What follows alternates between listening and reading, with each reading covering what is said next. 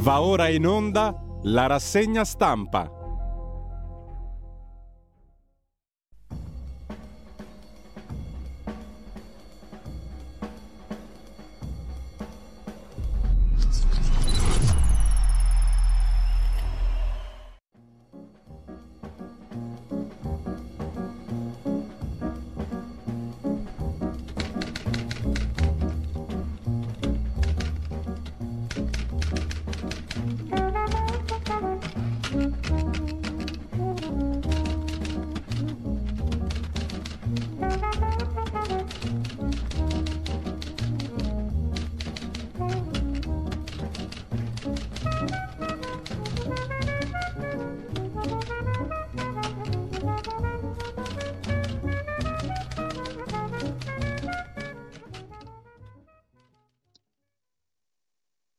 Cordiale buongiorno a tutte le ascoltatrici e a tutti gli ascoltatori da Giulio Cainarca. Ben trovati all'appuntamento con la rassegna stampa di lunedì 11 dicembre del 2023. Sono le 7.30, radiolibertà.net, pagina Facebook di Radio Libertà, cioè le solite cose, e andiamo subito all'agenzia ANSA. Primo piano aperto sull'appello di Netanyahu a Hamas è finita, non morite per Sinwar il leader di Hamas, il monito del portavoce delle brigate al-Qassam su Ali Yazira, nessun ostaggio tornerà in Israele senza trattative mirate. L'ONU osserva a Gaza c'è l'inferno sulla terra. Il premier israeliano parla 50 minuti col presidente russo. Putin scrive l'agenzia ANSA è il titolo, o meglio l'argomento d'apertura e sempre dalla prima pagina dell'agenzia ANSA, urto fra treni questa notte, circolazione ferma, cancellati alcuni regionali, regolare la circolazione sull'alta velocità. In Italia, tamponamento fra due treni appunto nel Ravennate, 17 feriti, disagi sulla linea risolti all'alba. L'incidente a Faenza. Il MES, ovvero il Fondo Salva Stati, parla il ministro Fitto, aspettiamo prima il Consiglio dell'Unione Europea, parla anche Riccardo Molinari, che sarà con noi alle ore 9 di stamani come tutti i lunedì per il cui Parlamento. Non lo discuteremo il 14 alla Camera. Il nuovo patto di stabilità intanto prende forma, le nuove regole europee, l'accordo più vicino, consegna del premio Nobel per la pace a Oslo, sedia vuota per l'attivista iraniana Narhes Mohammadi, due figli gemelli hanno ritirato il premio, e poi il concerto di Natale in Senato con la russa e Meloni, stand innovation per il capo dello Stato, un omaggio ai capolavori dell'opera lirica italiana con orchestra e coro della Fondazione Arena di Verona. La richiesta a Babbo Natale nella letterina di una bimba a Salerno, caro Babbo Natale, fai uscire mio zio dal coma questi temi di primissimo piano dell'agenzia ANSA. Poi Berlusconi in vendita alcune proprietà non arcore, lo hanno deciso i figli, e Biden, la più grande minaccia di Trump è alla democrazia degli Stati Uniti, ha detto il presidente attualmente in carica Joe Biden. Intesa europea per la legge sull'intelligenza artificiale, scrive ancora l'agenzia ANSA e poi vediamo se ci sono altre notizie Interessanti, una sentenza di Cassazione, mani al collo della moglie, è tentato femminicidio, anche senza ferite. Contano i potenziali, chiedo scusa, contano i potenziali effetti dell'azione. Il padre di Giulia Cecchettin da Fazio in tv, spero che Filippo si renda conto, il perdono sarà difficile, questa in realtà è una notizia vecchia, per cui lasciamo perdere l'ansia e andiamo a vedere le prime pagine dei quotidiani di oggi. Tensioni sul fondo salva stati è il titolo d'apertura del Corriere della Sera.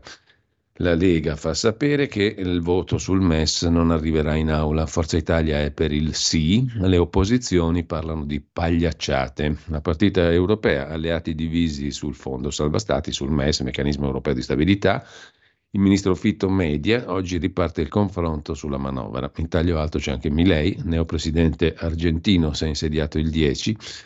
L'altro giorno, cioè ieri, non ci sono soldi, inevitabile uno shock, dice il neopresidente dell'Argentina. Intervista a Elish Line fanno solo propaganda, ma qui è in gioco l'Italia. Questo governo fra, fa propaganda ideologica, dice la segretaria del PD a Maria Teresa Meli sul Corriere della Sera. Per anni hanno vissuto di fake news sul MES, ora non sanno come uscirne, ma così stanno giocando con la credibilità internazionale dell'Italia. Parla anche Ignazio La Russa, Ignazio Benito Maria La Russa, presidente del Senato. Difendo Concia e anche i diritti, l'affettività nelle scuole, la bocciatura di Paola Concia come presidente componente del Comitato dei Garanti per l'affettività, le relazioni nelle scuole, tutte quelle bellissime cose. Su questi temi dice la russa, io sono stato sempre il più aperto di tutti nella destra. Difendo Paola Concia, difendo i diritti civili, sono uno all'avanguardia. Sempre dalla prima pagina del Corriere della Sera, allarme a Gaza, ridotti alla fame, dura telefonata Netanyahu-Putin. E poi Tivoli, il rogo in ospedale, uccisi dal blackout, sotto accusa gli impianti. Tre pazienti l'altra notte hanno perso la vita durante il rogo dell'ospedale di Tivoli potrebbero essere morti non per il fumo ma per il blackout che ha tolto corrente ai macchinari ai quali erano attaccati, dicono i parenti, ora verità. Il procuratore esclude il dolo. Il data room di Milena Gabanelli e Simona Ravizza sui minori nei tribunali, 110.000 gli arretrati, sofferenza sociale e psichica dei più giovani, causa danni irreparabili. Ma chi deve occuparsene? I tribunali per i minorenni non funzionano. In Italia sono 29, hanno circa 110.000 pendenze arretrate, mancano giudici e personale amministrativo. L'ultimo banco, la rubrica del lunedì dello scrittore insegnante Alessandro Daveni a proposito di minori, Un'idea di futuro è il titolo del pezzo di oggi. Ci sono molti che studiano fisica perché gli riesce facile, ma la fisica per loro è un mezzo per far soldi in altri ambiti io non sono così bravo, devo faticare, però non ho scelto la fisica per fare altro, ma per continuare a interrogarmi sul senso delle cose. Così mi ha detto, racconta Davenia, un alunno, un ex alunno, anzi che è venuto a trovarmi, raccontandomi di aver appena ottenuto un dottorato di ricerca in fisica teorica in una prestigiosa università internazionale, confidandomi il suo sogno per il futuro. Questo incontro mi ha dato una gioia particolare, vedere la luce di una vocazione in cui abbiamo creduto quando lui aveva 17-18 anni. Con questo bel racconto lasciamo la prima pagina del Corriere della Sera e andiamo al fatto quotidiano. Di Marco Travaglio apre con la, fa- la frase sopra la testata, la frase che tutti i giorni incornicia appunto la testata del fatto, dopo mesi di balletti super cazzole, ora il nodo del MES viene al pettine. Forza Italia vuole dire sì all'Unione Europea, Lega e Fratelli d'Italia cercano l'ennesimo rinvio. Sovranisti a sovranità limitata, commenta il quotidiano di Travaglio.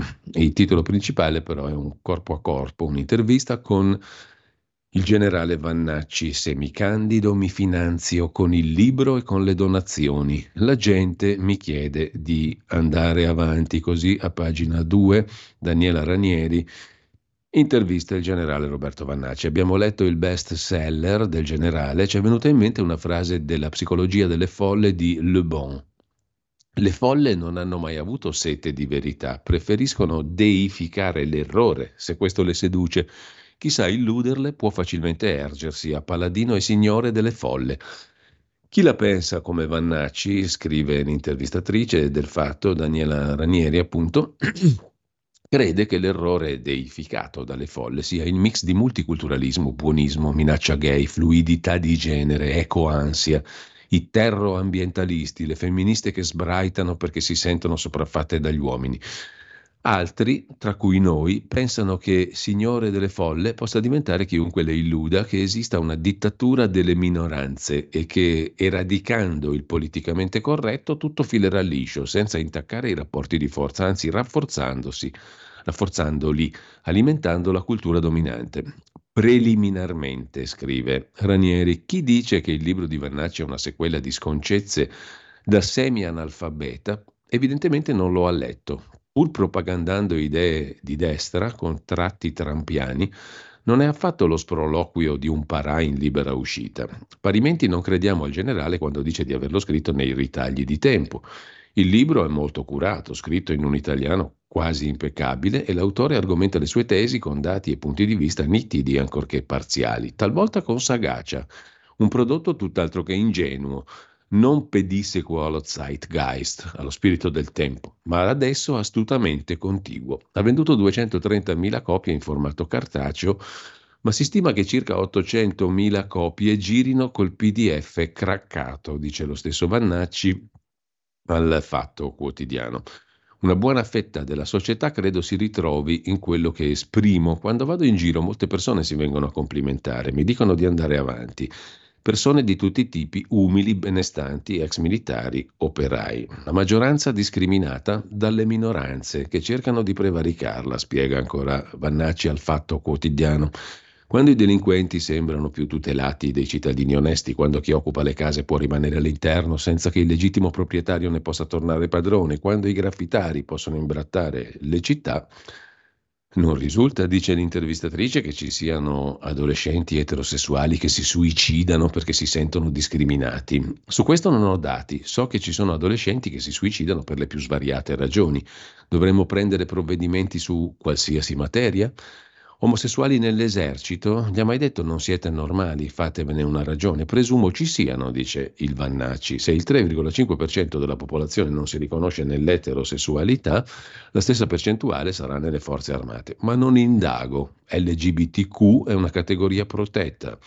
Non normale si può dire a chiunque, ai carabinieri, dice Ianna Vannacci, chiedo scusa, al fatto quotidiano.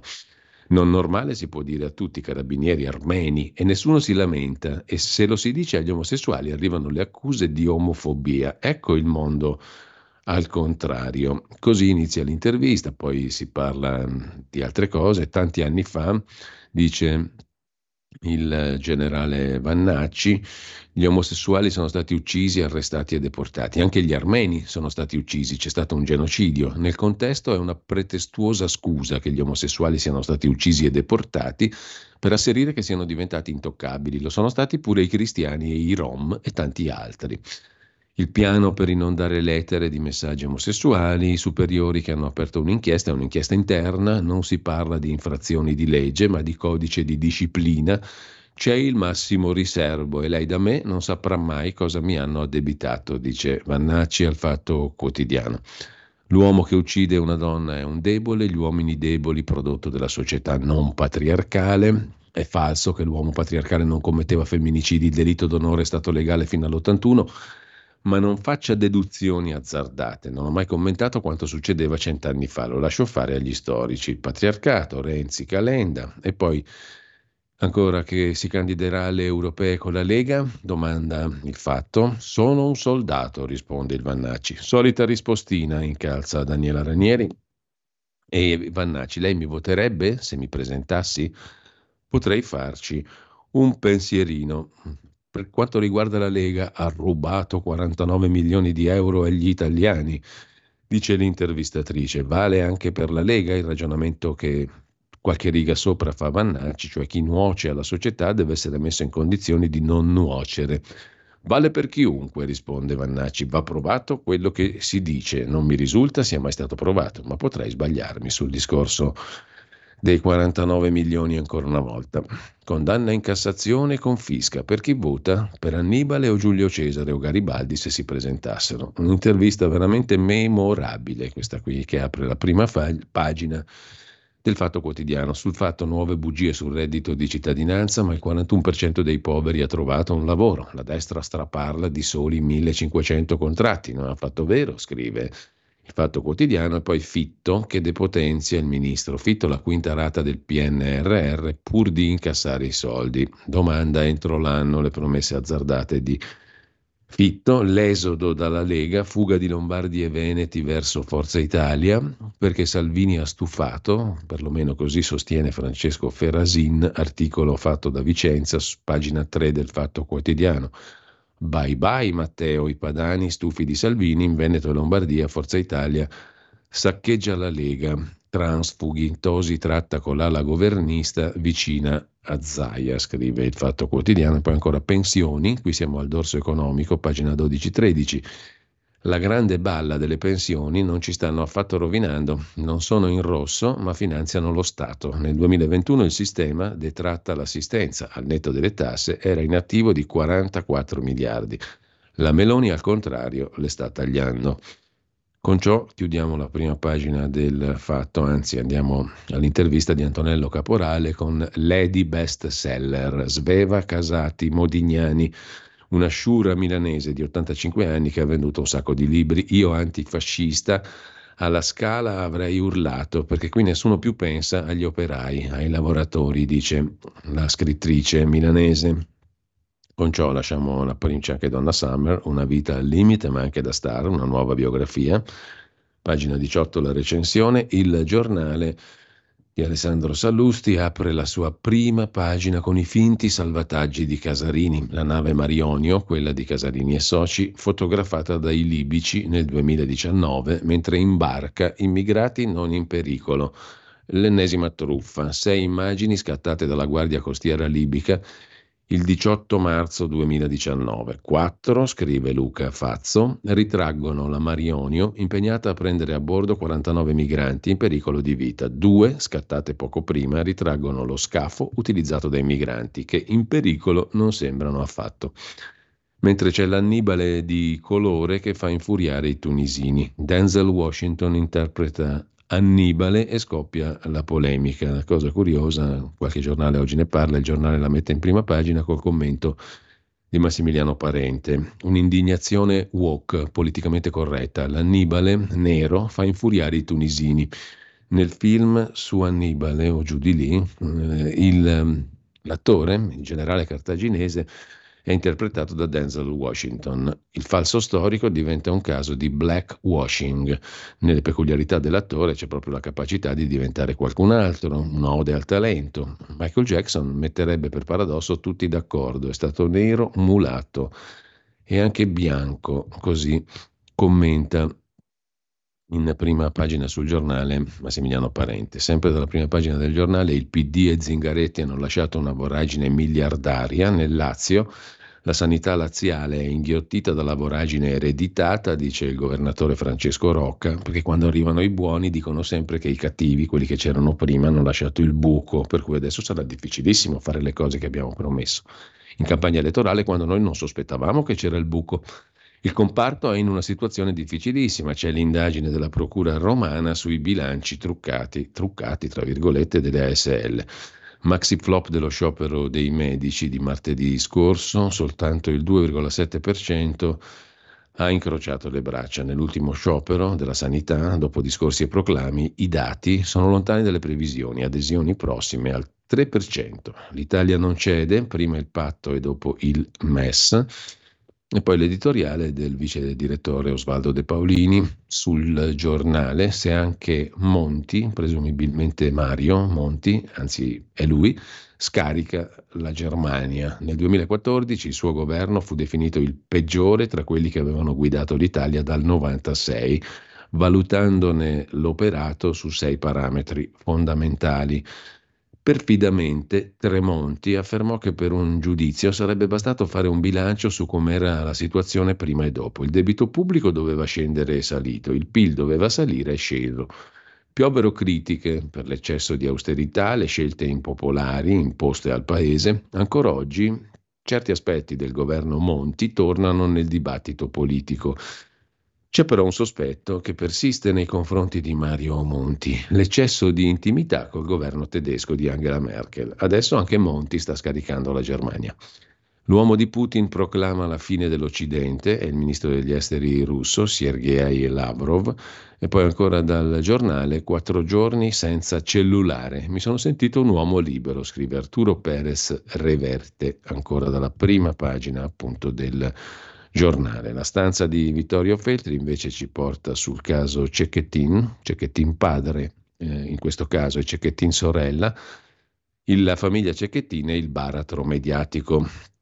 In risposta a una lettera di un lettore che si dice sbalordito dalla rapidità con cui il padre di una vittima di femminicidio è stato trasformato in personaggio televisivo, candidato politico, Esperto di criminologia, attivista dei diritti femminili, idolo celebrità, tanto che domenica, appunto ieri, il signor Cecchettin era ospite di Fabio Fazio sulla 9. Le pare normale tutto questo? chiede il signor Mino. Risponde Vittorio Feltri. Rispondo alla tua lettera in questa placida domenica mattina prima della messa in onda dell'intervista che Fazio farà a Cecchettin. Non conosco il contenuto di domande e risposte, ma è agevole presumerlo.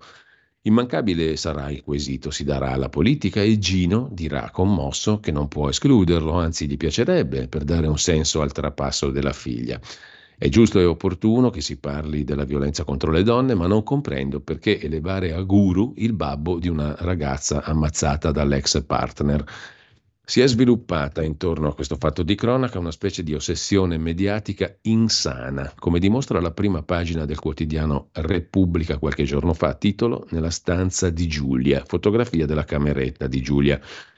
Il cronista si addentrava, lo ha fatto anche Walter Veltroni sul Corriere della Sera, comunque il cronista, scrive Feltri, si addentrava nell'intimo di una giovane uccisa, nel suo spazio privatissimo, con l'autorizzazione dei parenti di lei, allo scopo di svelarlo ed esibirlo al pubblico lettore come se si trattasse di una diva di Hollywood e il paparazzo si fosse introdotto in casa sua. Questo feticismo, questa mania, si manifesta anche negli attacchi, di cui chiunque di noi diventa oggetto quando si proclama contrario alle opinioni di Elena, sorella di Giulia, la quale attribuisce la responsabilità della morte della sorella al patriarcato, allo Stato, al governo e sostiene che il fischio per strada sia un preludio del femminicidio, che i maschi siano potenziali stupratori e assassini.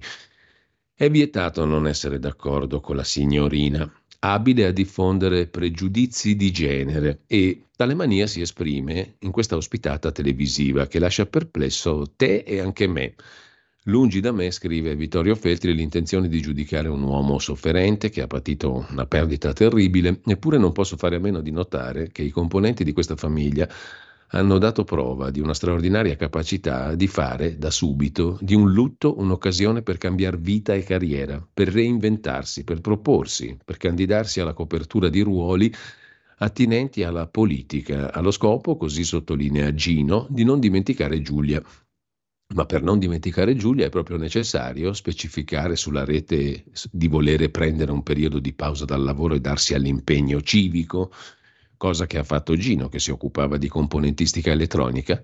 Di sicuro, conclude Feltri, i media hanno aiutato i familiari di Giulia a divenire vere e proprie star. Abbiamo fatto di persone qualunque anche insulse in maniera disarmante, oserei dire insignificanti, tendenti a ripetere banalità, dei miti, se non addirittura profeti, e non sulla base di meriti, competenze, azioni eroiche o qualcosa che hanno compiuto, ma sulla base di qualcosa che hanno subito, la perdita della sorella e della figlia per mano di Filippo Turetta, non dello Stato, non del patriarcato, non del genere maschile. Padre e sorella seguitano a dire è colpa di tutti. Ascoltandoli mi sono chiesto più volte, intendono tutti noi o tutti voi? Ho il dubbio che neppure si includano mentre ci colpevolizzano. Questo fenomeno di celebrazione quasi religiosa di un soggetto in quanto ha patito qualcosa, a mio avviso è sintomo di una malattia preoccupante, scrive Vittorio Feltri. Andiamo a vedere anche il mattino di Napoli. L'apertura è dedicata alle regioni, no al terzo mandato, l'intervista a Tajani, responsabile di Forza Italia, ministro degli esteri e vice premier. Forza Italia confermerà gli uscenti. Su De Luca Zaia, dopo dieci anni serve il ricambio. Su appalti e PNRR arrivano più tutele per i dirigenti degli enti locali contro la paura della firma. Così racconta il fatto fatto il mattino, chiedo scusa, in prima pagina. Enti locali svolta appalti, legale gratis ai dirigenti contro la paura della firma. Si va verso il nuovo contratto, le spese giudiziarie e le consulenze saranno a carico delle amministrazioni. Previsto anche un sistema di premi per la realizzazione degli obiettivi del PNRR così appunto sul primo piano del mattino. C'è anche l'intervista ad Antonio Tajani che dice appunto alle regioni candidiamo i governatori uscenti ma niente terzo mandato. Per il sì italiano al MES non basta l'intesa sul patto di stabilità, alle amministrative il centrodestra rispetterà la prassi seguita fino a ad oggi per quanto concerne appunto la candidatura di Zaia, De Luca, Totti e altri, non è che possiamo fare le leggi per qualcuno e poi è sano garantire un ricambio nelle regioni dopo dieci anni, dice Tajani. Stop a Zaia quindi, mentre sempre dal mattino di Napoli via la stretta antidiplomifici, dai salti al numero di classi, parte la guerra ai diplomifici, non sarà possibile recuperare più di due anni di scuola insieme con un solo esame di idoneità. Il Ministero dell'Istruzione e del Merito, Valditara, poi alle 9.30 sentiremo ciò che Valditara, il Ministro, ha detto in commissione d'inchiesta sul femminicidio, proprio recentemente, qualche giorno fa, il Ministero dell'Istruzione e del Merito prepara la stretta contro quelle scuole paritarie che rilasciano i diplomi facili. Dice il Ministro Valditara, stiamo lavorando a misure che evitino il riprodursi di storture nel sistema. Mentre per la cronaca, dalla prima pagina del mattino, a Mondragone, nascosto nel baule il corpo di un'anziana morta da un mese. La 77enne viveva con una figlia, l'occultamento forse per conservare la pensione. Concetta Infante, 77enne, sarebbe morta da almeno un mese. Il corpo è in avanzato stato di decomposizione trovato chiuso in un baule. A fare la scoperta una figlia della donna che abitava a Mondragone con un'altra figlia. Su di lei si concentrano le indagini, tra le ipotesi il nascondimento del cadavere della mamma per continuare a riscuotere la pensione, mentre eh, a Napoli c'è un patto fra pubblici ministeri e comune per blindare le piazze, per tutelare le aree monumentali. Però lasciamo il mattino, andiamo al tempo di Roma. L'Italia che frena sul MES, niente ricatti dall'Unione Europea, la maggioranza fa quadrato sul Fondo Salva Stati, priorità al patto di stabilità, Forza Fratelli d'Italia, anzi prende tempo e per la Lega ci sono altre urgenze, nessuna firma in settimana. Sulle pensioni, bollette e sicurezza, la manovra entra nel vivo Via libera entro fine anno, scrive ancora il quotidiano romano. Ellis Line si incarta sulle alleanze per inseguire i grillini e poi l'inchiesta di Report ieri sera sul deputato del PD Zan che fa business con le feste LGBT. Lo vedremo dopo. A chiudere, ospedale di Tivoli fuori norma, l'ospedale è andato in fiamme, non aveva le certificazioni antincendio. Dal tempo passiamo alla prima pagina di Repubblica, Apertura sul clima, blocco di Russia e Iran alla conferenza COP28. L'uscita dai combustibili fossili accende lo scontro al summit sul clima a Dubai. Mosca e Teheran sono contrarie all'intesa con l'ok dell'Arabia Saudita. Svolta della Cina più vicina agli Stati Uniti sulle rinnovabili. Il ministro Picchetto Frattin dice sì al nucleare ma no a centrali in Italia. Siamo per il nucleare ma no a nuove centrali. Non costruiremo mai nuove centrali nucleari in Italia, cioè lo Stato non realizzerà i reattori. Eventualmente saranno i distretti industriali o le singole aziende energivore a dotarsi di piccoli reattori modulari di quarta generazione. Lo Stato si limiterà a essere un soggetto regolatore. La piattaforma che abbiamo lanciato continua a lavorare e non si occupa solo di fissione, ma anche di fusione, dice il ministro Picchetto Frattina, Repubblica.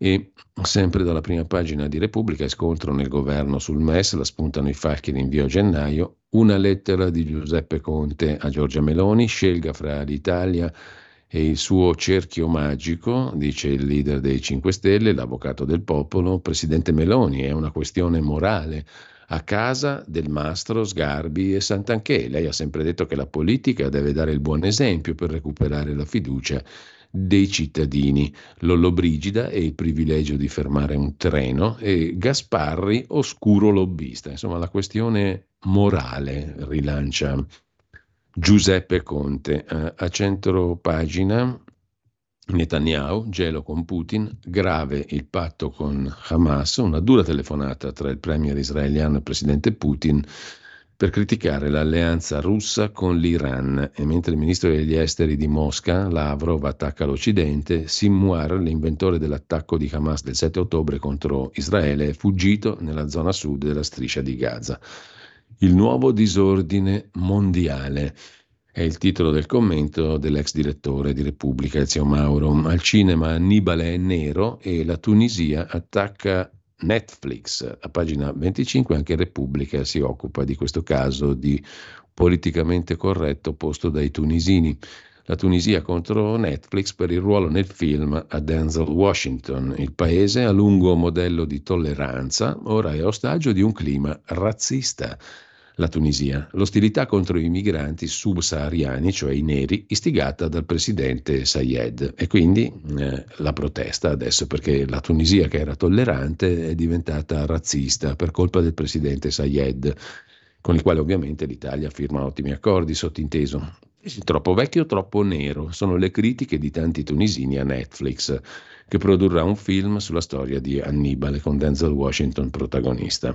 No buono, dicono i tunisini. Mentre eh, andiamo a vedere adesso la prima pagina dopo Repubblica della Stampa. Stampa di Torino mette in primo piano i migranti e il decreto Beffa. A 16 anni sono già maggiorenni eh, e il governo così può accogliere i minori insieme agli adulti e risparmiare 70 euro al giorno. Il governo ha deciso di fare cassa, denunzia la stampa di Torino, sul fondo per i migranti minorenni non accompagnati e da lì ricavare i fondi per la previdenza integrativa degli agenti di polizia e le forze armate. Sempre dalla stampa, giù le mani da Gino Cecchettin, scrive Gianluca Nicoletti, è un uomo scomodo che ci aiuterà. Lucetta Scaraffia, perché ora dobbiamo insegnare a rispettare non solo le minoranze, sostiene Scaraffia poi a pagina 25 della stampa di oggi nel commento insegnare a rispettare non solo le minoranze. Dopo l'efferato omicidio di Giulia Cecchettin si è verificato l'effetto imitazione. Siamo alle 8, piccola pausa.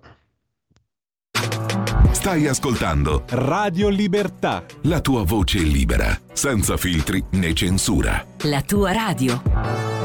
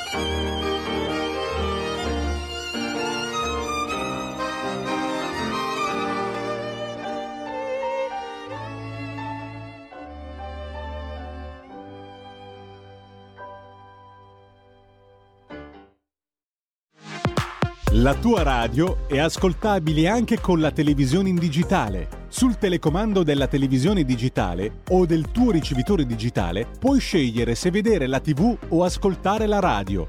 Risintonizza i canali radio e troverai anche Radio Libertà, canale 252.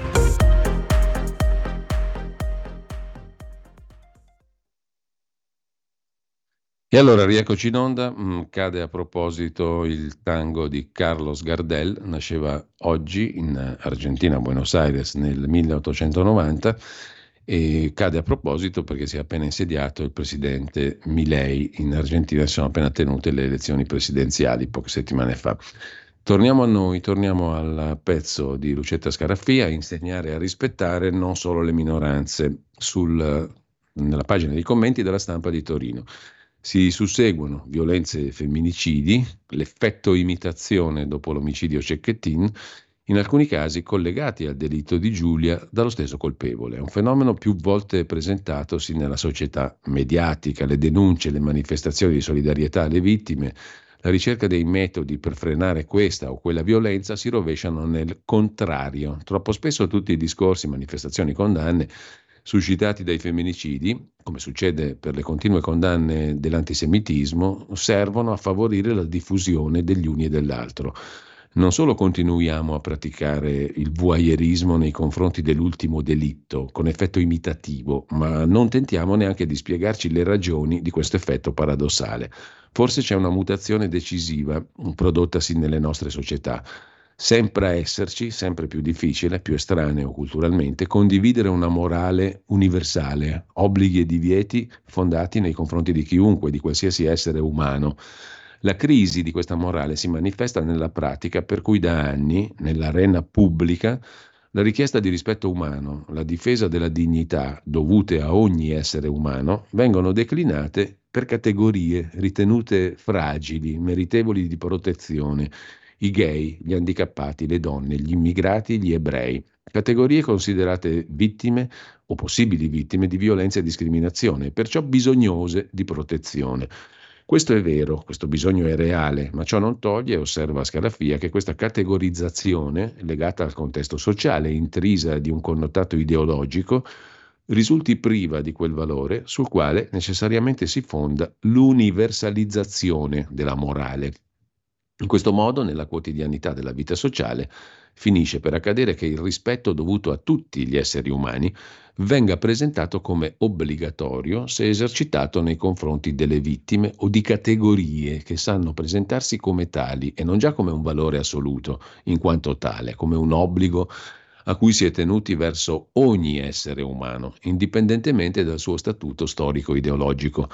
Le conseguenze di questa realtà sono gravi. La corsa alla moltiplicazione di categorie protette non coprirà mai il concetto generale di umanità e rivelerà sempre la debolezza di una morale simile. Chiunque, tra l'altro, può sentirsi più vittima delle vittime e quindi sentirsi autorizzato a farsi giustizia da solo. In un gran numero di casi anche i violenti contro le donne si sentono, naturalmente a torto, vittime del rifiuto delle donne stesse e in questo cercare giustificazione per le loro malefatte. Questo tipo di morale per categorie, esposto anche alle ideologie e alle mode, non poggia su fondamenta profonde, condivise, cioè su quella inviolabile dignità di ogni essere umano, che da sola basta a giustificare la difesa di ogni tipo di vittima. Se sono necessarie le campagne per categoria, se è forse indispensabile difendere ogni categoria percepita come debole, è evidente che questa universalità, questa base comune non esiste più. Forse non esiste più perché si fondava su un altro tipo di universalità, quella religiosa della tradizione ebraico-cristiana che la secolarizzazione sta cancellando ma anche la morale laica di Kant, è bene ricordarlo, si voleva obbligatoria verso qualunque essere umano. L'una e l'altra hanno fondato una tradizione che ha stabilito con forza i confini fra bene e male, fra ciò che è giusto e ciò che non lo è, una tradizione che ha perso forza. Proprio per questo, conclude Lucetta Scarafia, la nostra educazione attuale ha perduto la certezza in una moralità universale e oggi per chiedere giustizia deve ricorrere alla preliminare vittimizzazione di questo o quel gruppo, con tutto quanto di aleatorio può esserci in una moralità del genere esposta ai mutevoli venti della storia. Questa è l'osservazione che fa Lucetta Scaraffia in prima pagina sul quotidiano La Stampa a proposito della morale, della moralità. C'è poi il pezzo di Massimo Cacciari sulla geopolitica, l'appello di Draghi, l'Europa disunita alla sponda di Washington e ancora in primo piano sulla stampa di Torino Alessandra Ghisleri, il sondaggio, il 2024 preoccupa mezza Italia. Alla fine di dicembre dell'anno scorso c'era un paese in attesa, oggi, a poco meno di un anno di distanza, il sentimento dell'attesa rimane ancora vivo, crescono ottimismo e fiducia, ma aumentano anche rabbia e paura. C'è dentro di tutto, insomma, e quindi ottimo e abbondante il sondaggio.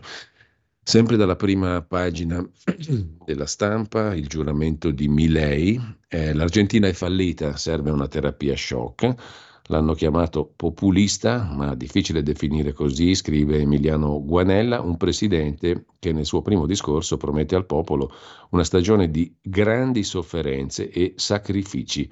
Anche in questo Javier Milei rappresenta una novità per un'Argentina alle prese con la più grave crisi economica e politica degli ultimi vent'anni. Appena ricevuta la banda presidenziale da una stizzita Cristina Kirchner, sua nemica politica, Milei ha rotto la tradizione che impone di parlare al Parlamento e si è diretto alla folla fuori del Palazzo del Congresso, dal palco. Oggi inizia una nuova era, ha detto il neopresidente poi a chiudere l'inchiesta di Paolo Baroni sul carissimo Natale, aerei, treni, regali, cenoni, i rincari sotto l'albero di Natale, 19% in più per gli addobbi natalizi, 10% l'aumento medio dei prezzi in più, i regali di ultima generazione più 14, prodotti alimentari più 12%, più poveri, più indebitati, ma si spende e si spande, scrive Chiara Saraceno come diceva Berlusconi, insomma, una volta, anche se i due sono su barricate ideologiche, anzi erano perché uno è defunto, opposte. L'inflazione è scesa un poco, ma i prezzi di aerei e alberghi per il periodo natalizio sono esplosi come mai prima, superando anche i prezzi pre-Covid-19. Ci sono i poveri, gli indebitati, ma qua si spende e si spande, scrive la stampa di Torino. Dalla stampa passiamo alla verità di Maurizio Belpietro, da Sumaoro fino alla Mezzola, infiltrati politici di Casarini e compagnia. Il famoso prete Don Mattia Ferrari, quello della nave di Casarini, assieme a Sanders e a Varoufakis, eh, leader politici internazionali, contro Frontex, l'Agenzia Europea dei Confini. Il pressing su Bruxelles, Mediterranea che aveva contatti a Malta tramite il vescovo Sciclun, legami con ministri e con l'attuale presidente, mentre con Abu, sponsorizzato in Vaticano, lottavano per fermare i decreti sicurezza. Scrive il direttore Maurizio Belpietro, rimpiango la conferenza episcopale italiana, la CEI, vicina al Vangelo ma concreta. La CEI non è sempre stata quella che conosciamo adesso grazie ai messaggi che si sono scambiati con Casarini e compagni. La Chiesa che non pagava i compagni era contro l'immigrazione selvaggia. Nel 92 il responsabile per l'accoglienza, Monsignor Cheli, criticava la politica dei flussi aperti perché fallimentare. Ora si sente la mancanza di una CEI vicina al messaggio di Cristo ma lontana dalle ONG. E sempre dalla prima pagina della verità la foto di Gino Cecchettin, commentato da Carlo Cambi, basta parlare da uomo a uomo, Fabio Fazio usa Cecchettin per incolparci tutti di patriarcato. Il pezzo di Carlo Cambi appunto a pagina 5, Fazio usa la tragedia dei Cecchettin per accusare tutti di patriarcato. Il papà di Giulia, ospite sul 9, dice creerò una fondazione per l'impegno civico. Sempre dalla prima pagina della Verità di stamani, le interviste del lunedì, l'intervista a Carlo Fidanza, Fratelli d'Italia, costruiremo il, con il PPE l'alternativa alla sinistra, Marco Zanni, sempre europarlamentare della Lega, chi mette vincoli vuole fermare la nuova Europa, Paola Ferrari, conduttrice eh, mm, mm, diciamo, figli, moglie del figlio, di uno dei figli di Carlo De Benedetti, il maschilismo si combatte dicendo no alle scorciatoie e ancora Carlo Cambi che intervista il generale Leonardo Tricarico, è cambiato il vento per Zielienski e l'ora delle rinunce. Intanto la Lega fa slittare il MES, sminato il ricatto europeo, scrive Ancora la verità in prima pagina. Giorgetti ha ributtato la palla del salvastati all'aula. Il capogruppo Molinari osserva ci sono altre priorità, se ne parlerà nel 24.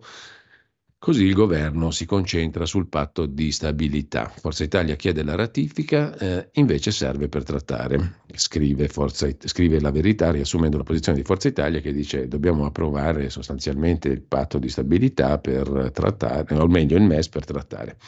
Comunque, al di là di questo, mm, troppi uomini vanno in carcere per stupro anche se innocenti. Laura della Pasqua intervista Gabriele Magno, associazione articolo 643, che si occupa di mala giustizia. In tribunale c'è uno squilibrio e l'onere della prova è invertito, senza contare i casi che finiscono sui quotidiani. Se spari ai ladri prendi 17 anni, se uccidi la fidanzata 18, ma con i permessi premio vai fuori molto prima. In questo caso non stupisce che il Battisti dopo cinque anni punti già a uscire. L'associazione Articolo 643, l'oggetto dell'indagine di Laura della Pasqua, il focus sull'incertezza del diritto alle pagine 7 e 8 della verità. Giustizia impazzita, spari ai ladri, prendi 17 anni, uccidi la fidanzata, te ne danno 18, ma coi permessi vai fuori molto prima e le femministe tacciono. In questo caos non stupisce che il terrorista Battisti, dopo cinque anni, punti già a uscire. E poi parla l'avvocato Gabriele Magno, presidente dell'associazione Articolo 643, che si occupa di errori giudiziari. Troppi uomini vanno in carcere per stupro anche se innocenti. L'avvocato dell'associazione dice che in tribunale c'è squilibrio e l'onere della prova è invertito. Sempre dalla prima pagina della verità, cosa c'è ancora di interessante? La tradizione del presepe che compie 800 anni fa ancora paura, un atto vandalico contro il presepe al giorno, la cartolina di Mario Giordano a Valditara. Caro Valditara, che ne pensa ogni tanto di puntare sul merito? Poi Silvana De Mari, scripta manent, dobbiamo tutelare i padri da chi li rieduca. Andiamo a vedere anche la prima pagina di Libero. Il quotidiano diretto da Mario Secchi apre con il super pacco di Giuseppe Conte, il conto dei grillini. Il 31 dicembre è il termine per finire i lavori col bonus 110%. In ritardo 30.000 condomini. Addio ai fondi e c'è chi non riesce a rientrare in casa. Il pezzo è di Antonio Castro, il super pacco di Giuseppe Conte agli italiani. In ritardo 30.000 condomini l'allerta dell'ANCE, l'associazione costruttori che parla di rischio pignoramenti.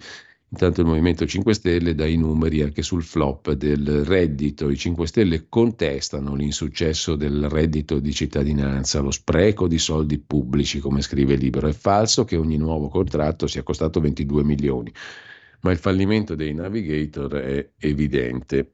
Di spalla c'è l'articolo, l'editoriale di Daniele Capezzone, Putin passa alle beffe, chi cede è perduto. Da prima Vladimir Putin si è recato in visita in Arabia Saudita ed Emirati Arabi, mostrando centralità anche sul mondo del petrolio e capacità di interloquire con potenze autoritarie.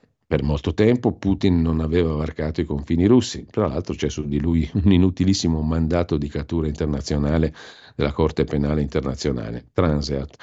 Ad ogni modo, per molto tempo Putin non aveva varcato i confini, non per timore di arresto, quanto per evidenti ragioni di sicurezza. Ieri è stata resa nota la, te- la telefonata di 50 minuti tra Putin e Netanyahu, irritato costui per le continue dichiarazioni anti-israeliane di esponenti russi. Adesso Putin si fa beffe di tutti noi. Eh, secondo il Cremlino avrebbe condannato il terrorismo in questa telefonata con Netanyahu in tutte le sue manifestazioni, aggiungendo che è importante che la lotta alle minacce terroristiche non abbia conseguenze disastrose per i civili, bla bla bla.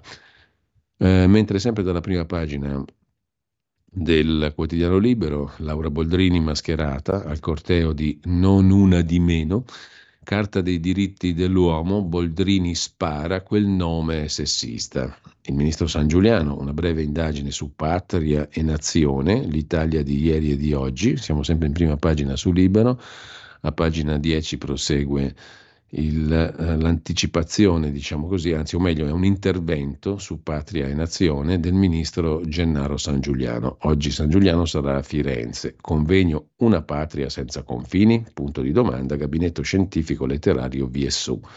Una breve indagine su Patria Nazione, concetti molto eh, densamente analizzati dal ministro San Giuliano. Antonio Soci si occupa del presepe e il sogno di toccare il divino fu l'invenzione di San Francesco e poi le accuse di report al deputato del PD Alessandro Zan. Prendi i soldi e fai il gay pride. Le accuse di report a Zan scoperchiano il pentolone. Va detto che quando mh, mm, report tocca a sinistra sono inchieste, quando tocca a destra è fango. Niente di irregolare, non ci sono illeciti, ma è il solito discorso, se fai la morale agli altri, poi si aspettano che tu sia al di sopra di ogni sospetto. E invece ecco la delusione, scrive Salvatore Dama in prima pagina su Libero. Ieri sera il report si è occupato di Alessandro Zan, socio di una SRL che ha incassato milioni di euro come, in che modo? Organizzando Gay Village, proprio lui, il paladino dei diritti arcobaleno, l'esponente politico del PD che più si è speso contro l'omofobia, primo firmatario di una legge che porta il suo nome. Zan fa il Gay Pride e poi incassa il parlamentare democratico, paladino dei diritti arcobaleno, è socio di maggioranza dell'azienda che organizza il Village di Padova. Nel 2022 l'evento LGBT avrebbe avuto ricavi per 1,3 milioni. Si difende e Zan tutti i soldi sono stati reinvestiti nell'organizzazione. Il soldo è uno dei motivi principali per cui si fa politica, anzi è un elemento in base al quale tu fai politica, perché se per le candidature, per esempio alle prossime europee, devi anticipare dei soldi che poi magari li ridai indietro a rate, comunque.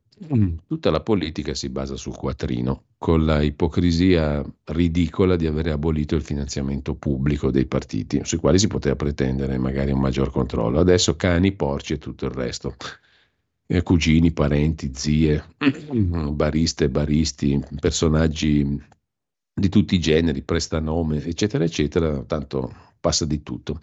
Mentre sempre dalla prima pagina del quotidiano Libero Tango e Pesos, Milei va via col botto, siamo al verde, soffriremo. Milei più che va via prende il via col botto.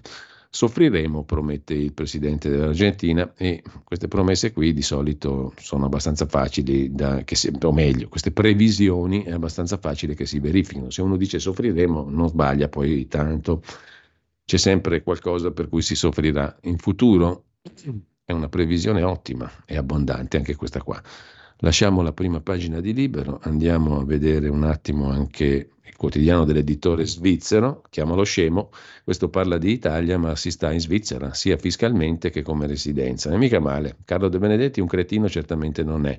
E la Svizzera è un ottimo paese, civile, molto più civile della vicina Italia, per cui è molto meglio potendo starsene in Svizzera, sia per il fisco, sia per le pensioni, sia per i servizi, non ne parliamo per il tono di civiltà generale, per l'organizzazione politica, c'è un federalismo fantastico, anzi un confederalismo, un paese meraviglioso per moltissimi aspetti, altro che con la stupidaggine di, di Orson Welles che solo il cioccolato e gli orologi a cucù hanno inventato gli svizzeri, hanno inventato tante altre cose utili e interessanti anche sotto il profilo etico, civile, politico, istituzionale. Comunque, ha detto questo, l'editore svizzero oggi se la prende con Matteo Salvini tra Russia, papete e Nord tradito, così Salvini ha plasmato la sua Lega. Dieci anni fa il ministro diventava segretario del Carroccio, che è diventato un partito personale, scrive Giovanni Tizian, che si è occupato più volte, diciamo così, per essere neutrali di Lega. Il Sole 24 ore del lunedì apre con le società di capitali che hanno presentato i bilanci 2020-2022, crescono i ricavi ma crescono anche le tasse, pensa un po', il valore della produzione argina l'aumento dei costi. E poi c'è l'assegno unico più robusto da gennaio, sostegno alle famiglie.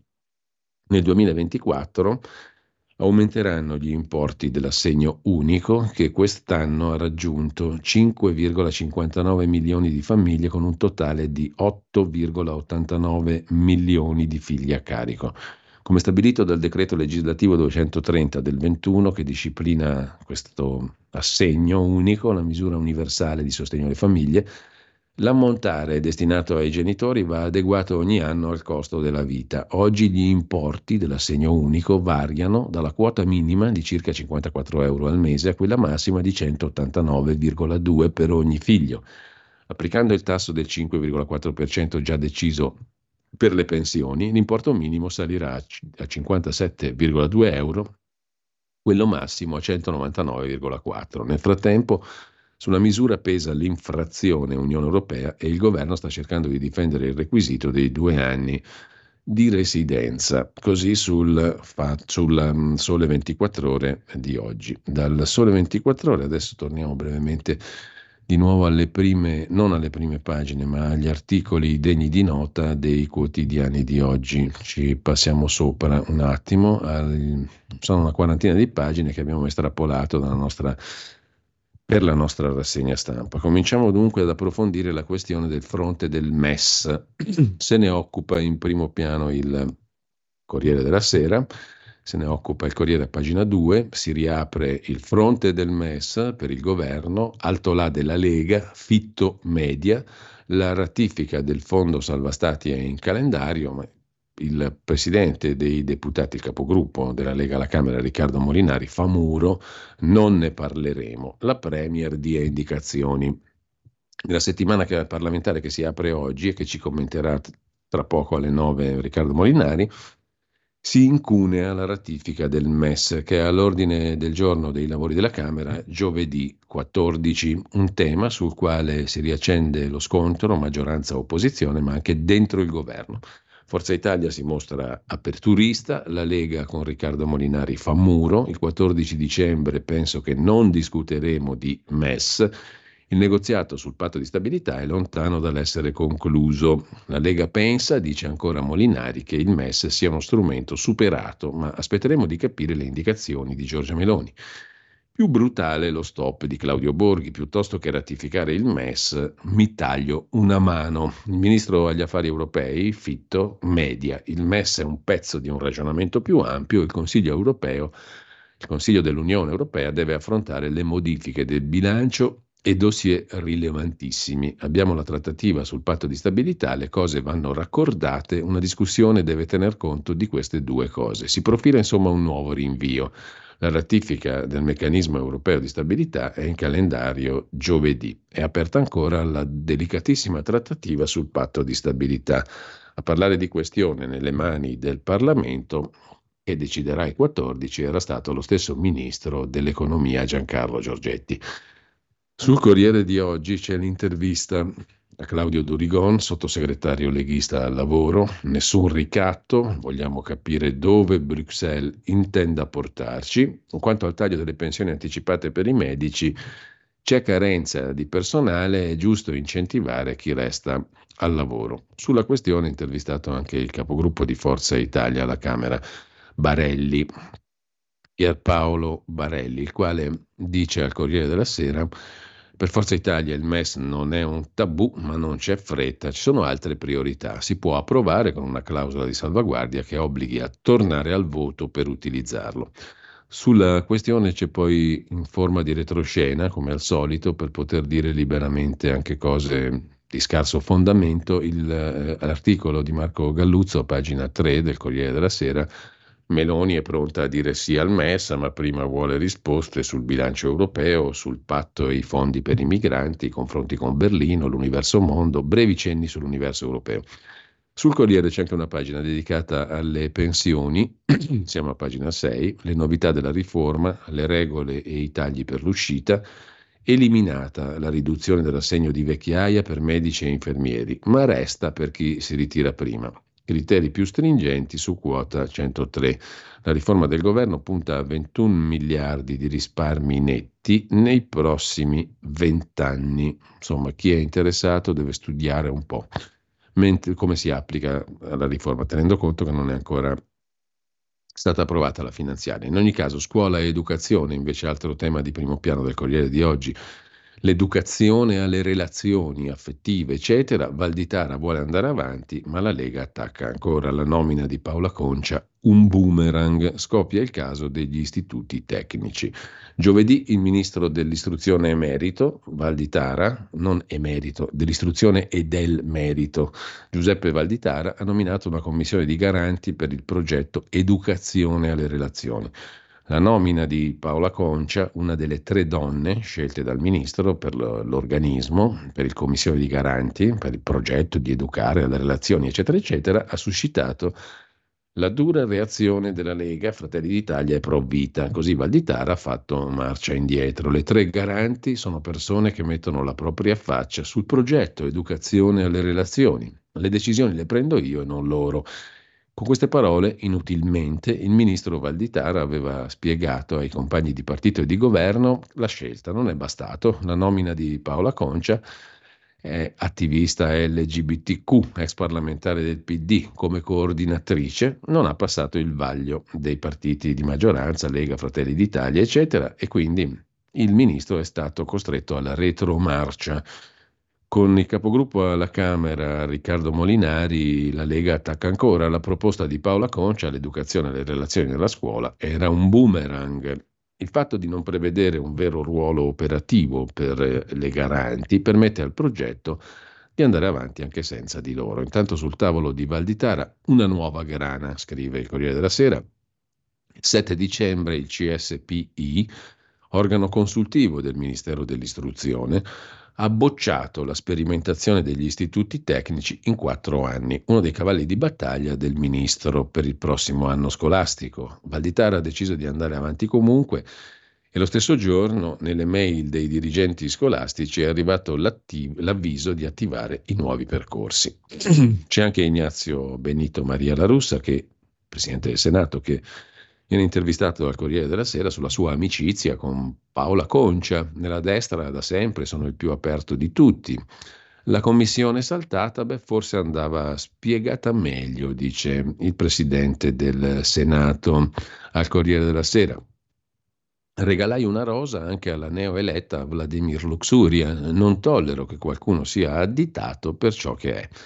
Il Corriere della Sera poi si occupa ancora di Zan, che ha una società privata per gestire il Pride di Padova, e anche di Michela Di Biase, che è la consorte del, compagna dell'ex ministro Franceschini, uno dei potenti del PD.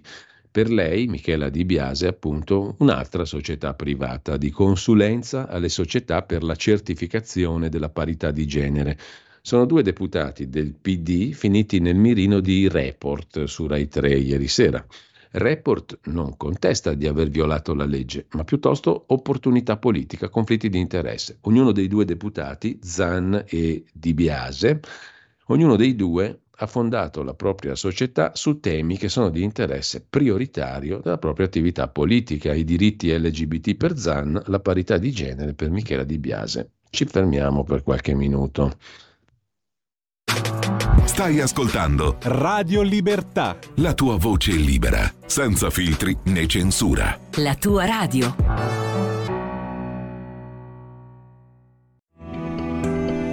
Il meteo.it presenta le previsioni del giorno. Moderata alta pressione sull'Italia, con tempo prevalentemente stabile ma con sole poco diffuso. Nella prima parte della giornata avremo molte nubi, anche compatte, soprattutto al centro-nord, possibile anche qualche precipitazione a carico soprattutto dei rilievi del nord, della Liguria e delle regioni tirreniche. Più sole al sud. Nel pomeriggio diffusa copertura nuvolosa su gran parte del paese, anche compatta, ma rischio di fenomeni quasi esclusivamente sulle aree tirreniche. Per ora è tutto da ilmeteo.it, dove il fa la differenza anche nella nostra app. Una buona giornata da Stefano Ghetti. Avete ascoltato le previsioni del giorno. Stai ascoltando Radio Libertà, la tua voce libera, senza filtri né censure, la tua radio.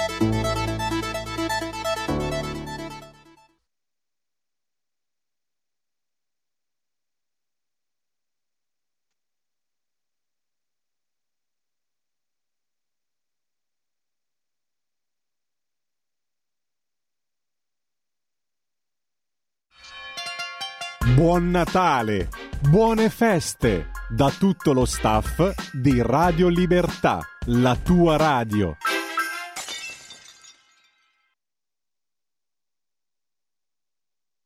Eccoci Giulio, siamo in onda.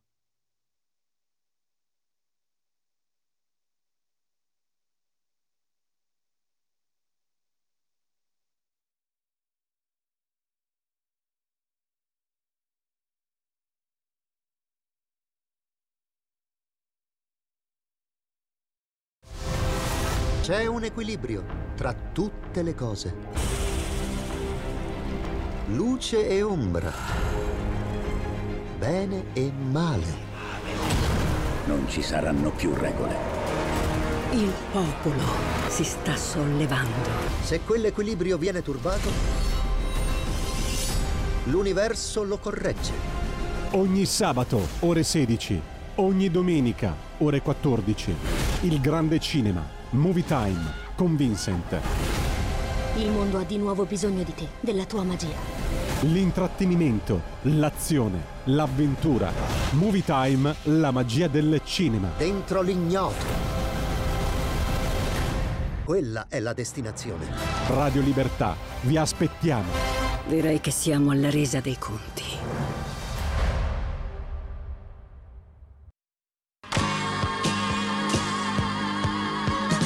Davide Volpin, un'ora in diretta nel passato per non dimenticare i grandi artisti e la loro grande musica. Ogni sabato dalle 17 alle 18, spazio pomeriggio su Radio Libertà.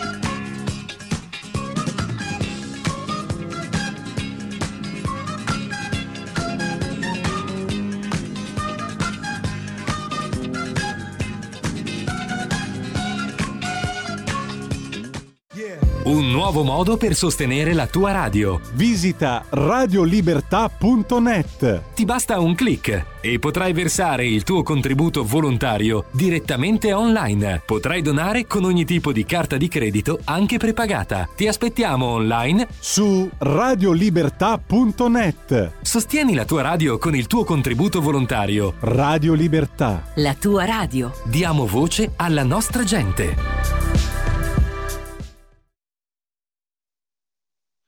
Rieccoci in onda, dicevamo dei conflitti di interesse messi in luce per due nomi illustri del PD, Alessandro Zan e Michela Di Biase, dalla trasmissione Report, trasmissione Report su Rai 3 ieri sera. Entrambi hanno, sia Zan che la Di Biase, compagna di Franceschini, e deputata PD dal 22, entrambi hanno società private su temi che poi interessano anche la loro attività politica, diritti LGBT per Zan, parità di genere per Di Biase. Con la sua società Be Proud, Alessandro Zan organizza a Padova un festival LGBT importante, tre mesi di festeggiamenti e attività, tre mesi per promuovere appunto i diritti LGBT. Oltre un milione di euro il fatturato della società dell'onorevole Zan, che è amministratore unico. Nel servizio Zan viene avvicinato. Due domande sul festival, chiede l'inviato di Report. Avete messo su un bel evento, ma si può dire che questo è a tutti gli effetti un evento commerciale il deputato PD dice di no, no, è un evento, dice Zan, dove tutto quel che viene guadagnato è riversato nell'iniziativa e non c'è nessun guadagno. Alla onorevole Di Biase, invece, la consorte di Franceschini, l'ex ministro PD, viene contestato di aver messo in piedi una società per la consulenza della certificazione della parità di genere in anticipo rispetto alle altre, la Obiettivo 5, Report ipotizza che questo sia avvenuto grazie alle sue entrature pol- politiche, lei e la moglie di Dario Franceschini, all'epoca ministro del PD. La Di Biase nega né personalmente né a nome di Obiettivo 5 ho mai avuto interlocuzioni con politici per l'approvazione della certificazione di parità nel codice dei contratti. Inoltre non ero in Parlamento quando è stata approvata la legge. Chiaro? Lampante. L'amico di Putin è invece il titolo del pezzo di Luigi Ippolito da Budapest, sempre sul Corriere. Passato il nodo energetico e la psicologia di un paese quale l'Ungheria. È l'Ungheria di Orban l'oggetto del titolo. L'amico di Putin è Orban. Tra Oriente e Occidente, l'Ungheria di Orban è il grande ostacolo al via libera dell'Unione Europea per l'adesione dell'Ucraina all'Unione Europea, dice il ministro Boca, ministro ungherese per gli affari europei, L'ingresso dell'Ucraina nell'Unione Europea non porterà stabilità, ma porterà la guerra in Europa. Il ministro della difesa Bob Rovnicki non esiste una soluzione militare al conflitto in Ucraina. Il ministro per l'energia del governo Orban Steiner per noi liberarci dal gas russo in breve tempo non è fattibile. Il vice ministro degli esteri Magyar con Mosca non c'è una storia d'amore, ma un approccio pragmatico. Intanto in Argentina, come dicevamo, Milei ha detto non ci sono soldi, insediandosi serve uno shock, inizia una nuova era e la presidente Kirchner ha lasciato tra gli insulti e ha anche alzato il dito medio alla folla, salutando in maniera poco elegante il popolo argentino.